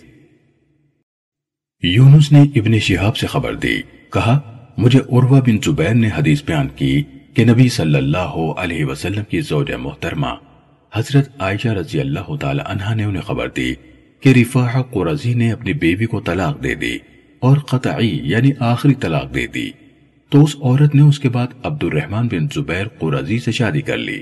بعد ازاں وہ نبی صلی اللہ علیہ وسلم کے پاس آئی اور کہنے لگی اے اللہ کے رسول، وہ رفاعہ کے نکاح میں تھی، اس نے اسے تین طلاق بھی دے دی، تو میں نے اس کے بعد عبد الرحمن بن زبیر سے شادی کر لی، اور وہ اللہ کی قسم اس کے پاس تو کپڑے کے کنارے کی جھالر کی مانند ہی ہے، اور اس نے اپنی چادر کے کنارے کی جھالر پکڑ لی۔ رسول اللہ صلی اللہ علیہ وسلم مسکرائے اور فرمایا، شاید تم رفاعہ کے پاس جانا چاہتی ہو، نہیں، یہاں تک کہ وہ تمہاری لذت چکھ لے اور تم اس کی لذت چکھ لو۔ حضرت ابو بکر صدیق رضی اللہ تعالیٰ عنہ رسول اللہ صلی اللہ علیہ وسلم کے پاس بیٹھے تھے اور خالد بن سعید بن عاص رضی اللہ عنہ حجرے کے دروازے پر بیٹھے ہوئے تھے، انہیں ابھی اندر آنے کی اجازت نہیں ملی تھی۔ کہا تو خالد نے وہیں سے ابو بکر رضی اللہ تعالیٰ عنہ کو پکارنا شروع کر دیا، آپ اس عورت کو سختی سے اس بات سے روکتے کیوں نہیں جو وہ بلند آواز سے رسول اللہ صلی اللہ علیہ وسلم کے پاس کہہ رہی ہے؟ صحیح مسلم حدیث نمبر تین ہزار پانچ سو ستائیس۔ معمر نے ہمیں زہری سے خبر دی، انہوں نے عروہ سے اور انہوں نے حضرت عائشہ رضی اللہ تعالیٰ عنہ سے روایت کی کہ رفاعہ قرظی نے اپنی بیوی کو طلاق دے دی تو عبد الرحمن بن زبیر نے اس عورت سے نکاح کر لیا۔ وہ نبی اکرم صلی اللہ علیہ وسلم کی خدمت میں حاضر ہوئی اور کہنے لگی، اللہ کے رسول صلی اللہ علیہ وسلم، رفاعہ نے اسے تین طلاقوں میں سے آخری طلاق بھی دے دی ہے، جس طرح یونس کی حدیث ہے۔ صحیح مسلم حدیث نمبر تین ہزار پانچ سو اٹھائیس۔ ابو اسامہ نے ہمیں ہشام سے حدیث بیان کی، انہوں نے اپنے والد عروہ بن زبیر سے اور انہوں نے حضرت عائشہ رضی اللہ تعالیٰ عنہ سے روایت کی کہ رسول اللہ صلی اللہ علیہ وسلم سے اس عورت کے بارے میں سوال کیا گیا جس سے کوئی آدمی نکاح کرے پھر وہ اسے طلاق دے دے، اس کے بعد وہ کسی اور آدمی سے نکاح کر لے اور وہ اس کے ساتھ مباشرت کرنے سے پہلے اسے طلاق دے دے، تو کیا وہ عورت اپنے پہلے شوہر کے لیے حلال ہو جاتی ہے؟ آپ صلی اللہ علیہ وسلم نے فرمایا، نہیں، حتیٰ کہ وہ دوسرا خاوند اس کی لذت چکھ لے۔ صحیح مسلم حدیث نمبر تین ہزار پانچ سو انتیس۔ ابن فضیل اور ابو معاویہ نے ہشام سے اسی سند کے ساتھ یہی حدیث بیان کی۔ صحیح مسلم حدیث نمبر تین ہزار پانچ سو تیس۔ علی بن مسہر نے عبید اللہ بن عمر بن حفص عمری سے حدیث بیان کی، انہوں نے قاسم بن محمد سے، انہوں نے حضرت عائشہ رضی اللہ تعالیٰ عنہ سے روایت کی، انہوں نے کہا، ایک آدمی نے اپنی بیوی کو تین طلاقیں دے دیں، اس کے بعد ایک اور آدمی نے اس سے نکاح کیا، پھر اس نے اس کے ساتھ مباشرت کرنے سے پہلے اس عورت کو طلاق دے دی تو اس کے پہلے شوہر نے چاہا کہ اسے نکاح کر لے۔ رسول اللہ صلی اللہ علیہ وسلم سے اس مسئلے کے بارے میں پوچھا گیا تو آپ نے فرمایا، نہیں، حتیٰ کہ دوسرا خاوند اس کی وہی لذت چکھ لے جو پہلے نے چکھی۔ صحیح مسلم حدیث نمبر تین ہزار پانچ سو اکتیس۔ عبداللہ بن نمیر اور یحییٰ بن سعید نے عبید اللہ سے اسی سند کے ساتھ اسی کے مانند روایت کی، اور عبید اللہ سے روایت کردہ یحییٰ کی حدیث میں ہے، ہمیں قاسم نے حضرت عائشہ رضی اللہ عنہ سے حدیث بیان کی۔ صحیح مسلم حدیث نمبر تین ہزار پانچ سو بتیس۔ سیدنا ابن عباس رضی اللہ تعالیٰ عنہما نے کہا کہ رسول اللہ صلی اللہ علیہ وسلم نے فرمایا، اگر کوئی تم میں سے ارادہ جمع کے وقت بسم اللہ اللہم جنبنا الشیطان وجنب الشیطان ما رزقتنا یہاں تک کہہ لے، تو اگر اللہ نے ان کی تقدیر میں اولاد رکھی ہے تو اس کو شیطان ضرر نہ پہنچائے گا۔ اور معنی اس کے یہ ہیں کہ شروع کرتا ہوں میں اللہ تعالیٰ کے نام سے، اے اللہ بچا ہم کو شیطان سے اور دور رکھ شیطان کو اس اولاد سے جو تو ہم کو عنایت فرمائے گا۔ صحیح مسلم حدیث نمبر تین ہزار پانچ سو تینتیس۔ شعبہ نے ہمیں حدیث بیان کی، نیز ابن نمیر اور عبد الرزاق نے سوری سے، اور سوری اور شعبہ دونوں نے منصور سے جریر کی حدیث کے ہم معنی روایت کی، لیکن شعبہ کی حدیث میں اللہ کے نام سے کا ذکر نہیں، اور سوری سے روایت کردہ عبد الرزاق کی روایت میں اللہ کے نام سے کا جملہ ہے، اور ابن نمیر کی روایت میں ہے، منصور نے کہا، میرا خیال ہے کہ انہوں نے کہا اللہ کے نام سے۔ صحیح مسلم حدیث نمبر تین ہزار پانچ سو چونتیس۔ سفیان نے ہمیں ابن منقدر سے حدیث بیان کی، انہوں نے حضرت جابر رضی اللہ عنہ سے سنا، وہ کہہ رہے تھے، یہود کہا کرتے تھے، اگر کوئی شخص اپنی بیوی کے پیچھے کی طرف سے اس کی شرمگاہ میں مجامعت کرے تو بچہ بھینگا پیدا ہوگا۔ اس پر یہ آیت نازل ہوئی، تمہاری عورتیں تمہاری کھیتی ہیں، سو اپنی کھیتی میں آؤ جس طرف سے چاہو. صحیح مسلم حدیث نمبر تین ہزار پانچ سو پینتیس.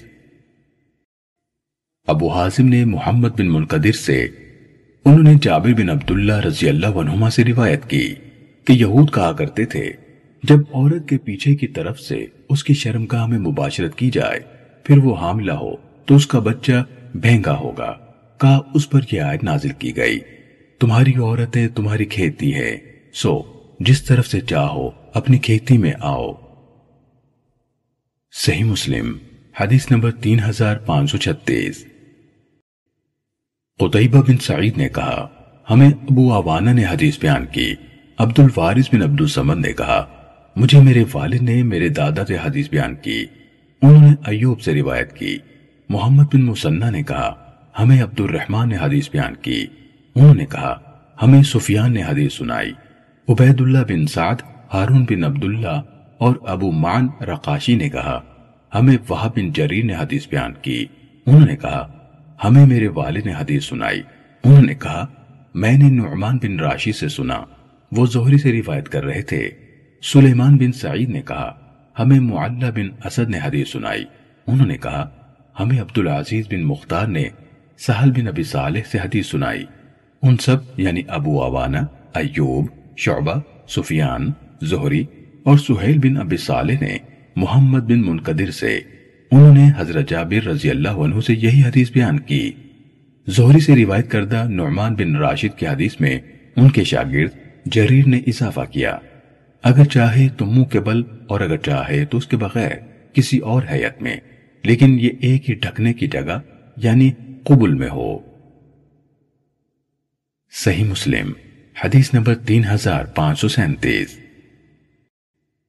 محمد بن جعفر نے ہمیں حدیث بیان کی. کہا ہمیں شعبہ نے حدیث بیان کی. کہا میں نے قتادہ سے سنا، وہ زرارہ بن اوفا سے حدیث بیان کر رہے تھے.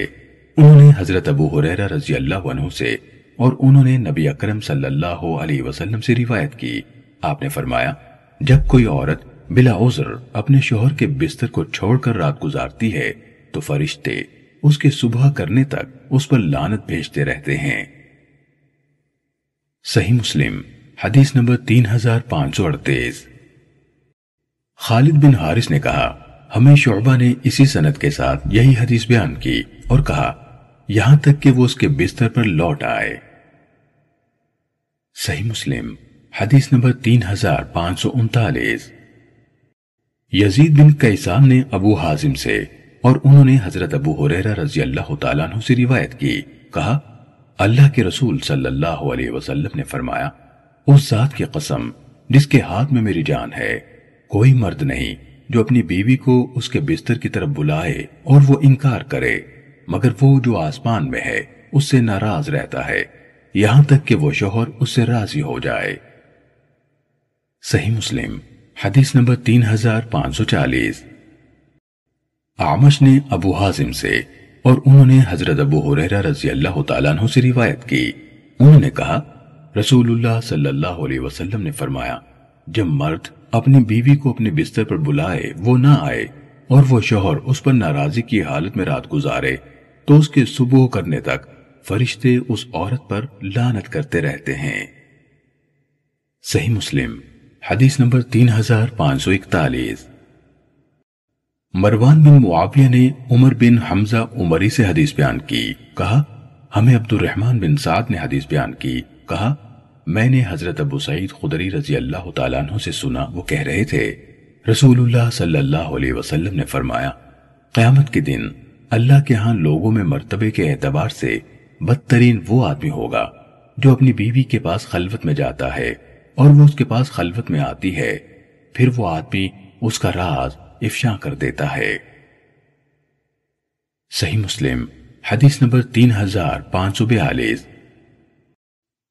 محمد بن عبید اللہ بن نمیر اور ابو قریب نے کہا ہمیں ابو اسامہ نے عمر بن حمزہ سے حدیث بیان کی. انہوں نے عبد الرحمن بن سعد سے روایت کی. انہوں نے کہا میں نے حضرت ابو سعید رضی اللہ تعالیٰ عنہ سے سنا، وہ کہہ رہے تھے رسول اللہ صلی اللہ علیہ وسلم نے فرمایا بلا شبہ قیامت کے دن اللہ کے ہاں امانت کے حوالے سے سب سے بڑے سنگین معاملات میں سے اس آدمی کا معاملہ ہوگا جو خلوت میں بیوی کے پاس جائے اور وہ اس کے پاس آئے، پھر وہ اس بیوی کا راز افشا کر دے۔ ابن نمیر نے کہا سب سے بڑا سنگین معاملہ یہ بڑی خیانت ہے۔ صحیح مسلم حدیث نمبر تین ہزار پانچ سو تینتالیس۔ ربیہ نے محمد بن یحییٰ بن حبان سے خبر دی، انہوں نے ابن محیریز سے روایت کی، انہوں نے کہا میں اور ابو سرما حضرت ابو سعید خدری رضی اللہ عنہ کے ہاں حاضر ہوئے۔ ابو سرما نے ان سے سوال کیا اور کہا ابو سعید، کیا آپ نے رسول اللہ صلی اللہ علیہ وسلم کو عزل کا ذکر کرتے ہوئے سنا؟ انہوں نے کہا ہاں، ہم نے رسول اللہ صلی اللہ علیہ وسلم کی معیت میں بنی مستلق کے خلاف جنگ کی اور عرب کی چنیدہ عورتیں بطور غنیمت حاصل کیں، ہمیں اپنی عورتوں سے دور رہتے ہوئے کافی مدت ہو چکی تھی اور ہم ان عورتوں کے فدیے کی بھی رغبت رکھتے تھے، ہم نے ارادہ کیا کہ ان عورتوں سے فائدہ اٹھائیں اور عزل کر لیں، ہم نے کہا ہم یہ کام کریں بھی اور رسول اللہ صلی اللہ علیہ وسلم ہمارے درمیان موجود ہوں تو ان سے سوال بھی نہ کریں، چنانچہ ہم نے رسول اللہ صلی اللہ علیہ وسلم سے دریافت کیا تو آپ صلی اللہ علیہ وسلم نے فرمایا اگر تم عزل نہ بھی کرو تو تمہیں کوئی نقصان نہیں ہوگا، کیونکہ اللہ نے قیامت کے دن تک پیدا ہونے والی جس جان کی پیدائش لکھتی ہے وہ ضرور پیدا ہوگی۔ صحیح مسلم حدیث نمبر تین ہزار پانچ سو چوالیس۔ موسیٰ بن عقبہ نے محمد بن یحییٰ بن حبان سے اسی سند کے ساتھ ربیہ کی حدیث کے ہم معنی حدیث بیان کی، مگر انہوں نے کہا اللہ نے پہلے ہی لکھ دیا ہے کہ وہ قیامت کے دن تک کس کو پیدا کرنے والا ہے۔ صحیح مسلم حدیث نمبر تین ہزار پانچ سو پینتالیس۔ زہری نے ابن محیریز سے اور انہوں نے ابو سعید خدری رضی اللہ تعالیٰ عنہ سے روایت کی، انہوں نے ان یعنی ابن محیریز کو خبر دی ہمیں لونڈیاں حاصل ہوئیں تو ان کے ساتھ ہم عزل کرتے تھے، پھر ہم نے اس کے بارے میں رسول اللہ صلی اللہ علیہ وسلم سے پوچھا تو آپ نے ہمیں فرمایا کیا تم ایسا کرتے ہو؟ تم ایسا کرتے ہو؟ واقعی تم ایسا کرتے ہو؟ کوئی جان نہیں جو قیامت تک پیدا ہونے والی ہو مگر وہ پیدا ہو کر رہے گی۔ صحیح مسلم حدیث نمبر تین ہزار پانچ سو چھیالیس۔ بشر بن مفضل نے کہا ہمیں شعبہ نے انس بن سیرین سے حدیث بیان کی، انہوں نے معبد بن سیرین سے، انہوں نے ابو سعید خدری رضی اللہ تعالیٰ عنہ سے روایت کی، انس بن سیرین نے کہا میں نے ان یعنی معبد سے پوچھا آپ نے یہ حضرت ابو سعید رضی اللہ عنہ سے خود سنا ہے؟ انہوں نے کہا ہاں، انہوں نے نبی صلی اللہ علیہ وسلم سے روایت کی، آپ صلی اللہ علیہ وسلم نے فرمایا تمہیں اس بات کا کوئی نقصان نہیں کہ تم ایسا نہ کرو، یہ تو صرف تقدیر ہے، یعنی جو تم عزل کرو یا نہ کرو بہر صورت پوری ہو کر رہے گی۔ صحیح مسلم حدیث نمبر تین ہزار پانچ سو سینتالیس۔ محمد بن جعفر، خالد بن حارث، عبد الرحمن بن مہدی اور بحز سب نے کہا ہمیں شعبہ نے انس بن سیرین سے اسی سند کے ساتھ اسی کے مانند حدیث بیان کی، مگر ان کی حدیث میں اس طرح ہے انہوں نے نبی صلی اللہ علیہ وسلم سے روایت کی، آپ نے عزل کے بارے میں فرمایا اس میں کوئی حرج نہیں کہ تم یہ کام نہ کرو، یہ تو بس تقدیر کا معاملہ ہے۔ بحز کی روایت میں ہے شعبہ نے کہا میں نے ان سے پوچھا کیا آپ نے یہ حدیث ابو سعید رضی اللہ تعالیٰ عنہ سے سنی؟ انہوں نے کہا ہاں۔ صحیح مسلم حدیث نمبر تین ہزار پانچ سو اڑتالیس۔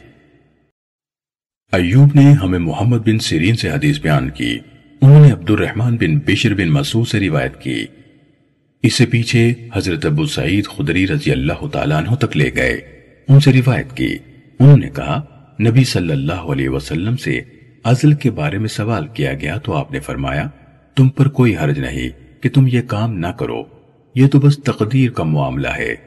محمد بن سیرین نے کہا آپ صلی اللہ علیہ وسلم کا قول لا علیکم، اس بات کا تم پر کوئی حرج نہیں ممانعت کے زیادہ قریب ہے۔ صحیح مسلم حدیث نمبر تین ہزار پانچ سو انچاس۔ معاذ بن معاذ نے ہمیں حدیث بیان کی، کہا ہمیں ابن عون نے محمد بن سیرین سے حدیث بیان کی، انہوں نے عبد الرحمن بن بشر انصاری سے روایت کی، اور اس حدیث کو پیچھے لے گئے اور اسے حضرت ابو سعید خدری رضی اللہ تعالیٰ عنہ کی طرح منسوب کیا۔ انہوں نے کہا نبی صلی اللہ علیہ وسلم کے پاس عزل کا تذکرہ کیا گیا تو آپ صلی اللہ علیہ وسلم نے فرمایا اس سے تمہارا مقصود کیا ہے؟ صحابہ کرام رضوان اللہ علیہ مجمعین نے جواب دیا کسی آدمی کی بیوی ہے، بچے کو دودھ پلا رہی ہوتی ہے، وہ اسے مباشرت کرتا ہے اور ناپسند کرتا ہے کہ وہ اسے حاملہ ہو، اور کسی شخص کی لونڈی ہے، وہ اسے مباشرت کرتا ہے اور ناپسند کرتا ہے کہ وہ اسے حاملہ ہو۔ آپ صلی اللہ علیہ وسلم نے فرمایا کوئی حرج نہیں کہ تم ایسا نہ کرو، یہ یعنی بچے کا پیدا ہونا یا نہ ہونا یہ تو تقدیر کا معاملہ ہے۔ ابن عون نے کہا میں نے یہ حدیث حسن بصری کو سنائی تو انہوں نے کہا اللہ کی قسم یہ تو گویا ڈانٹ ہے۔ صحیح مسلم حدیث نمبر تین ہزار پانچ سو پچاس۔ حماد بن زید نے ابن عون سے حدیث بیان کی، کہا میں نے حماد بن سیرین کو ابراہیم کے واسطے سے عبد الرحمن بن بشر کی حدیث یعنی عزل کی حدیث سنائی تو انہوں نے کہا عبد الرحمن بن بشر نے خود مجھے بھی یہ حدیث بیان کی۔ صحیح مسلم حدیث نمبر تین ہزار پانچ سو اکاون۔ ہشام نے ہمیں محمد بن سیرین سے حدیث بیان کی، انہوں نے معبد بن سیرین سے روایت کی، کہا ہم نے حضرت ابو سعید رضی اللہ تعالیٰ عنہ سے عرض کی کیا آپ نے رسول اللہ صلی اللہ علیہ وسلم کو عزل کے بارے میں کچھ فرماتے ہوئے سنا؟ انہوں نے کہا ہاں۔ آگے انہوں نے القدر یعنی یہ تو تقدیر ہے تک ابن عون کی حدیث کے ہم معنی حدیث بیان کی۔ صحیح مسلم حدیث نمبر تین ہزار پانچ سو باون۔ قزعہ نے حضرت ابو سعید خدری رضی اللہ تعالیٰ عنہ سے روایت کی، انہوں نے کہا رسول اللہ صلی اللہ علیہ وسلم کے سامنے عزل کا ذکر کیا گیا تو آپ نے فرمایا تم میں سے کوئی شخص ایسا کیوں کرتا ہے؟ آپ نے یہ نہیں فرمایا تم میں سے کوئی ایسا نہ کرے۔ حقیقت یہ ہے پیدا ہونے والی کوئی جان نہیں مگر اللہ اسے پیدا کرنے والا ہے، یعنی وہ اسے ضرور پیدا کرے گا۔ صحیح مسلم حدیث نمبر تین ہزار پانچ سو تریپن۔ عبداللہ بن وہب نے ہمیں حدیث بیان کی، کہا مجھے معاویہ بن صالح نے علی بن ابو طلحہ سے خبر دی، انہوں نے ابو وداق سے، انہوں نے حضرت ابو سعید خدری رضی اللہ تعالیٰ عنہ سے روایت کی، انہوں یعنی ابو وداق نے ان سے سنا کہہ رہے تھے رسول اللہ صلی اللہ علیہ وسلم سے عزل کے بارے میں سوال کیا گیا، آپ نے فرمایا ہر پانی یعنی منی کے قطرے سے بچہ پیدا نہیں ہوتا، اور جب اللہ تعالیٰ کسی چیز کو پیدا کرنے کا ارادہ فرما لیتا ہے تو اسے کوئی چیز روک نہیں سکتی۔ صحیح مسلم حدیث نمبر تین ہزار پانچ سو چوون۔ زید بن حباب نے معاویہ سے باقی ماندہ اسی سند کے ساتھ نبی صلی اللہ علیہ وسلم سے اسی حدیث کے مانند حدیث بیان کی۔ صحیح مسلم حدیث نمبر تین ہزار پانچ سو پچپن۔ ابو زبیر نے ہمیں حضرت جابر رضی اللہ تعالیٰ عنہ سے خبر دی کہ ایک آدمی رسول اللہ صلی اللہ علیہ وسلم کے پاس آیا اور عرض کی میری ایک لونڈی ہے، وہی ہماری خادمہ ہے اور وہی ہمارے لیے پانی لانے والی بھی ہے، اور میں اس سے مجامعت بھی کرتا ہوں، میں ناپسند کرتا ہوں کہ وہ حاملہ ہو۔ تو آپ نے فرمایا اگر تم چاہو تو اسے عزل کر لیا کرو، لیکن یہ بات یقینی ہے کہ جو بچہ اس کے لیے مقدر میں لکھا گیا ہے وہ آ کر رہے گا۔ وہ شخص چند دن رکا، پھر آپ کی خدمت میں حاضر ہوا اور عرض کی وہ لونڈی حاملہ ہو گئی ہے، تو آپ صلی اللہ علیہ وسلم نے فرمایا میں نے تمہیں بتا دیا تھا کہ جو اس کے لیے مقدر کیا گیا ہے وہ آ کر رہے گا۔ صحیح مسلم حدیث نمبر تین ہزار پانچ سو چھپن۔ سفیان بن عیینہ نے ہمیں سعید بن حسان سے حدیث بیان کی، انہوں نے عروہ بن عیاض سے اور انہوں نے حضرت جابر بن عبداللہ رضی اللہ تعالیٰ عنہما سے روایت کی، کہا ایک آدمی نے نبی صلی اللہ علیہ وسلم سے دریافت کیا اور کہا میرے پاس میری ایک لونڈی ہے، میں اسے عزل کرتا ہوں۔ رسول اللہ صلی اللہ علیہ وسلم نے فرمایا بے شک یہ عزل ایسی کسی چیز کو نہیں روک سکتا جس کا اللہ نے ارادہ کیا ہو۔ کہا وہ شخص دوبارہ حاضر خدمت ہوا اور کہنے لگا اللہ کے رسول، وہ لونڈی جس کا میں نے آپ سے ذکر کیا تھا حاملہ ہو گئی ہے۔ تو رسول اللہ صلی اللہ علیہ وسلم نے فرمایا، میں اللہ کا بندہ اور رسول ہوں، یعنی میں جو کہتا ہوں اللہ کی طرف سے کہتا ہوں۔ صحیح مسلم حدیث نمبر تین ہزار پانچ سو ستاون۔ ابو احمد زبیری نے ہمیں حدیث بیان کی، کہا ہمیں مکے کے قصہ گو سعید بن حسان نے حدیث بیان کی، کہا مجھے عروہ بن عیاض بن عدی بن خیار نوفلی نے حضرت جابر بن عبداللہ رضی اللہ عنہما سے خبر دی، انہوں نے کہا ایک آدمی نبی صلی اللہ علیہ وسلم کی خدمت میں حاضر ہوا۔ آگے سفیان کی حدیث کے ہم معنی ہے۔ صحیح مسلم حدیث نمبر تین ہزار پانچ سو اٹھاون۔ ہمیں ابو بکر بن ابی شیبہ اور اسحاق بن ابراہیم نے حدیث بیان کی، انہوں نے کہا ہمیں سفیان نے عمر سے حدیث بیان کی، انہوں نے عطا سے، اور انہوں نے حضرت جابر رضی اللہ تعالیٰ عنہ سے روایت کی، انہوں نے کہا ہم عزل کرتے تھے جبکہ قرآن نازل ہو رہا ہوتا تھا۔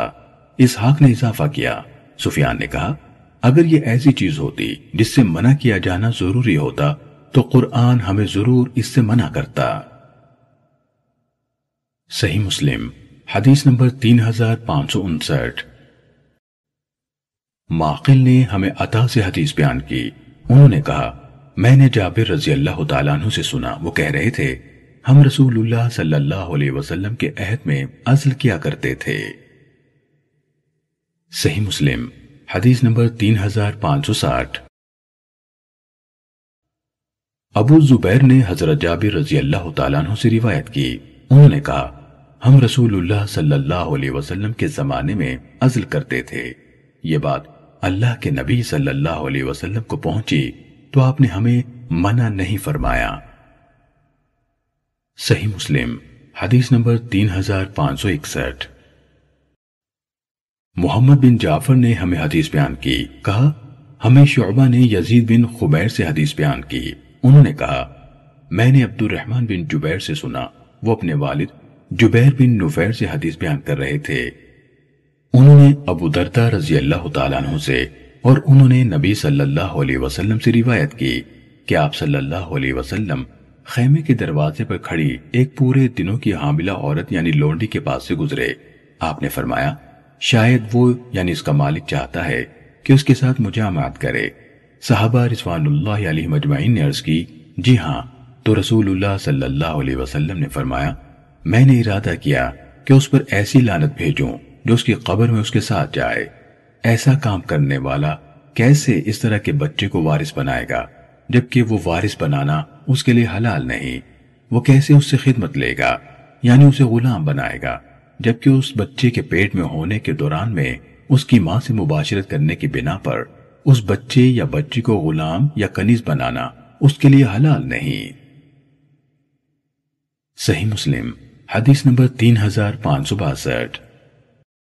یزید بن ہارون اور ابو داود نے شعبہ سے اسی سند کے ساتھ یہ حدیث بیان کی۔ صحیح مسلم حدیث نمبر تین ہزار پانچ سو تریسٹھ۔ جدامہ نے رسول اللہ صلی اللہ علیہ وسلم سے سنا کہ فرماتے تھے میں نے چاہا کہ غیلہ سے منع کر دوں، پھر مجھے یاد آیا کہ روم اور فارس غیلہ کرتے ہیں اور ان کی اولاد کو ضرر نہیں ہوتا، جہاں تک خلف کا تعلق ہے تو انہوں نے کہا جدامہ اسدیہ سے روایت ہے۔ مسلم نے فرمایا ہے کہ جدامہ بے نقطہ کے دال سے صحیح ہے۔ صحیح مسلم حدیث نمبر تین ہزار پانچ سو چونسٹھ۔ عبید اللہ بن سعید اور محمد بن ابی عمر نے ہمیں حدیث بیان کی، ان دونوں نے کہا ہمیں مقری نے حدیث بیان کی، کہا ہمیں سعید بن ابی ایوب نے حدیث بیان کی، کہا مجھے ابو اسود نے عروہ سے حدیث بیان کی، انہوں نے حضرت عائشہ رضی اللہ تعالیٰ عنہ سے، انہوں نے عکاشہ رضی اللہ تعالیٰ عنہ کی بہن جدامہ بنت وہب رضی اللہ تعالیٰ عنہ سے روایت کی، انہوں نے کہا میں لوگوں کی موجودگی میں رسول اللہ صلی اللہ علیہ وسلم کی خدمت میں حاضر ہوئی، آپ صلی اللہ علیہ وسلم فرما رہے تھے میں نے ارادہ کیا تھا کہ غیلہ یعنی دودھ پلانے والی بیوی کے ساتھ مباشرت کرنے سے منع کر دوں، پھر میں نے روم اور فارس کے لوگوں کے بارے میں دیکھا یعنی سوچا غور کیا تو وہ اپنے بچوں کی دودھ پلانے والی ماؤں سے غیلہ کرتے ہیں، اور یہ ان کے بچوں کو کچھ نقصان نہیں پہنچاتا۔ پھر صحابہ نے آپ سے عزل کے بارے میں پوچھا تو رسول اللہ صلی اللہ علیہ وسلم نے فرمایا، یہ مخفی یعنی وعود زندہ درگور کرنا ہے۔ عبید اللہ نے مقرز روایت کردہ اپنے حدیث میں اضافہ کیا، اور یہی ہے زندہ درگور کی گئی سے قیامت کے دن پوچھا جائے گا۔ صحیح مسلم حدیث نمبر تین ہزار پانچ سو پینسٹھ۔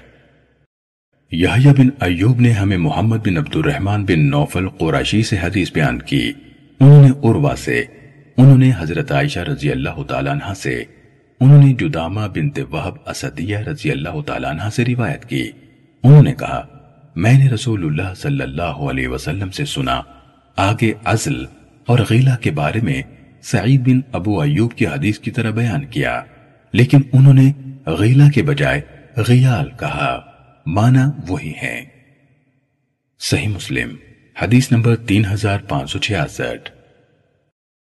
محمد بن عبداللہ بن نمیر اور زہیر بن حرب نے، الفاظ ابن نمیر کے ہیں، حدیث بیان کی، دونوں نے کہا ہمیں عبداللہ بن یزید مقبوری نے حدیث بیان کی، کہا ہمیں حیوہ نے حدیث بیان کی، کہا مجھے عیاش بن عباس نے حدیث سنائی، انہیں ابو نظر نے عامر بن سعد سے حدیث بیان کی کہ اسامہ بن زید رضی اللہ تعالیٰ عنہ نے ان کے والد سعد بن ابی وقاص رضی اللہ تعالیٰ عنہ کو خبر دی کہ ایک آدمی رسول اللہ صلی اللہ علیہ وسلم کی خدمت میں حاضر ہوا اور عرض کی، میں اپنی بیوی سے عزل کرتا ہوں۔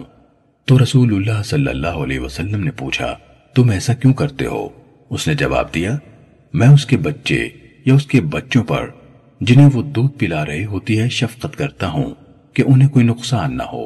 تو رسول اللہ صلی اللہ علیہ وسلم نے فرمایا، اگر یہ نقصان دہ ہوتا تو فارس اور روم کے بچوں کو نقصان دیتا۔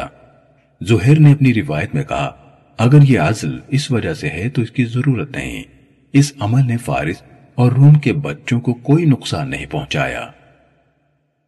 صحیح مسلم حدیث نمبر تین ہزار پانچ سو سڑسٹھ۔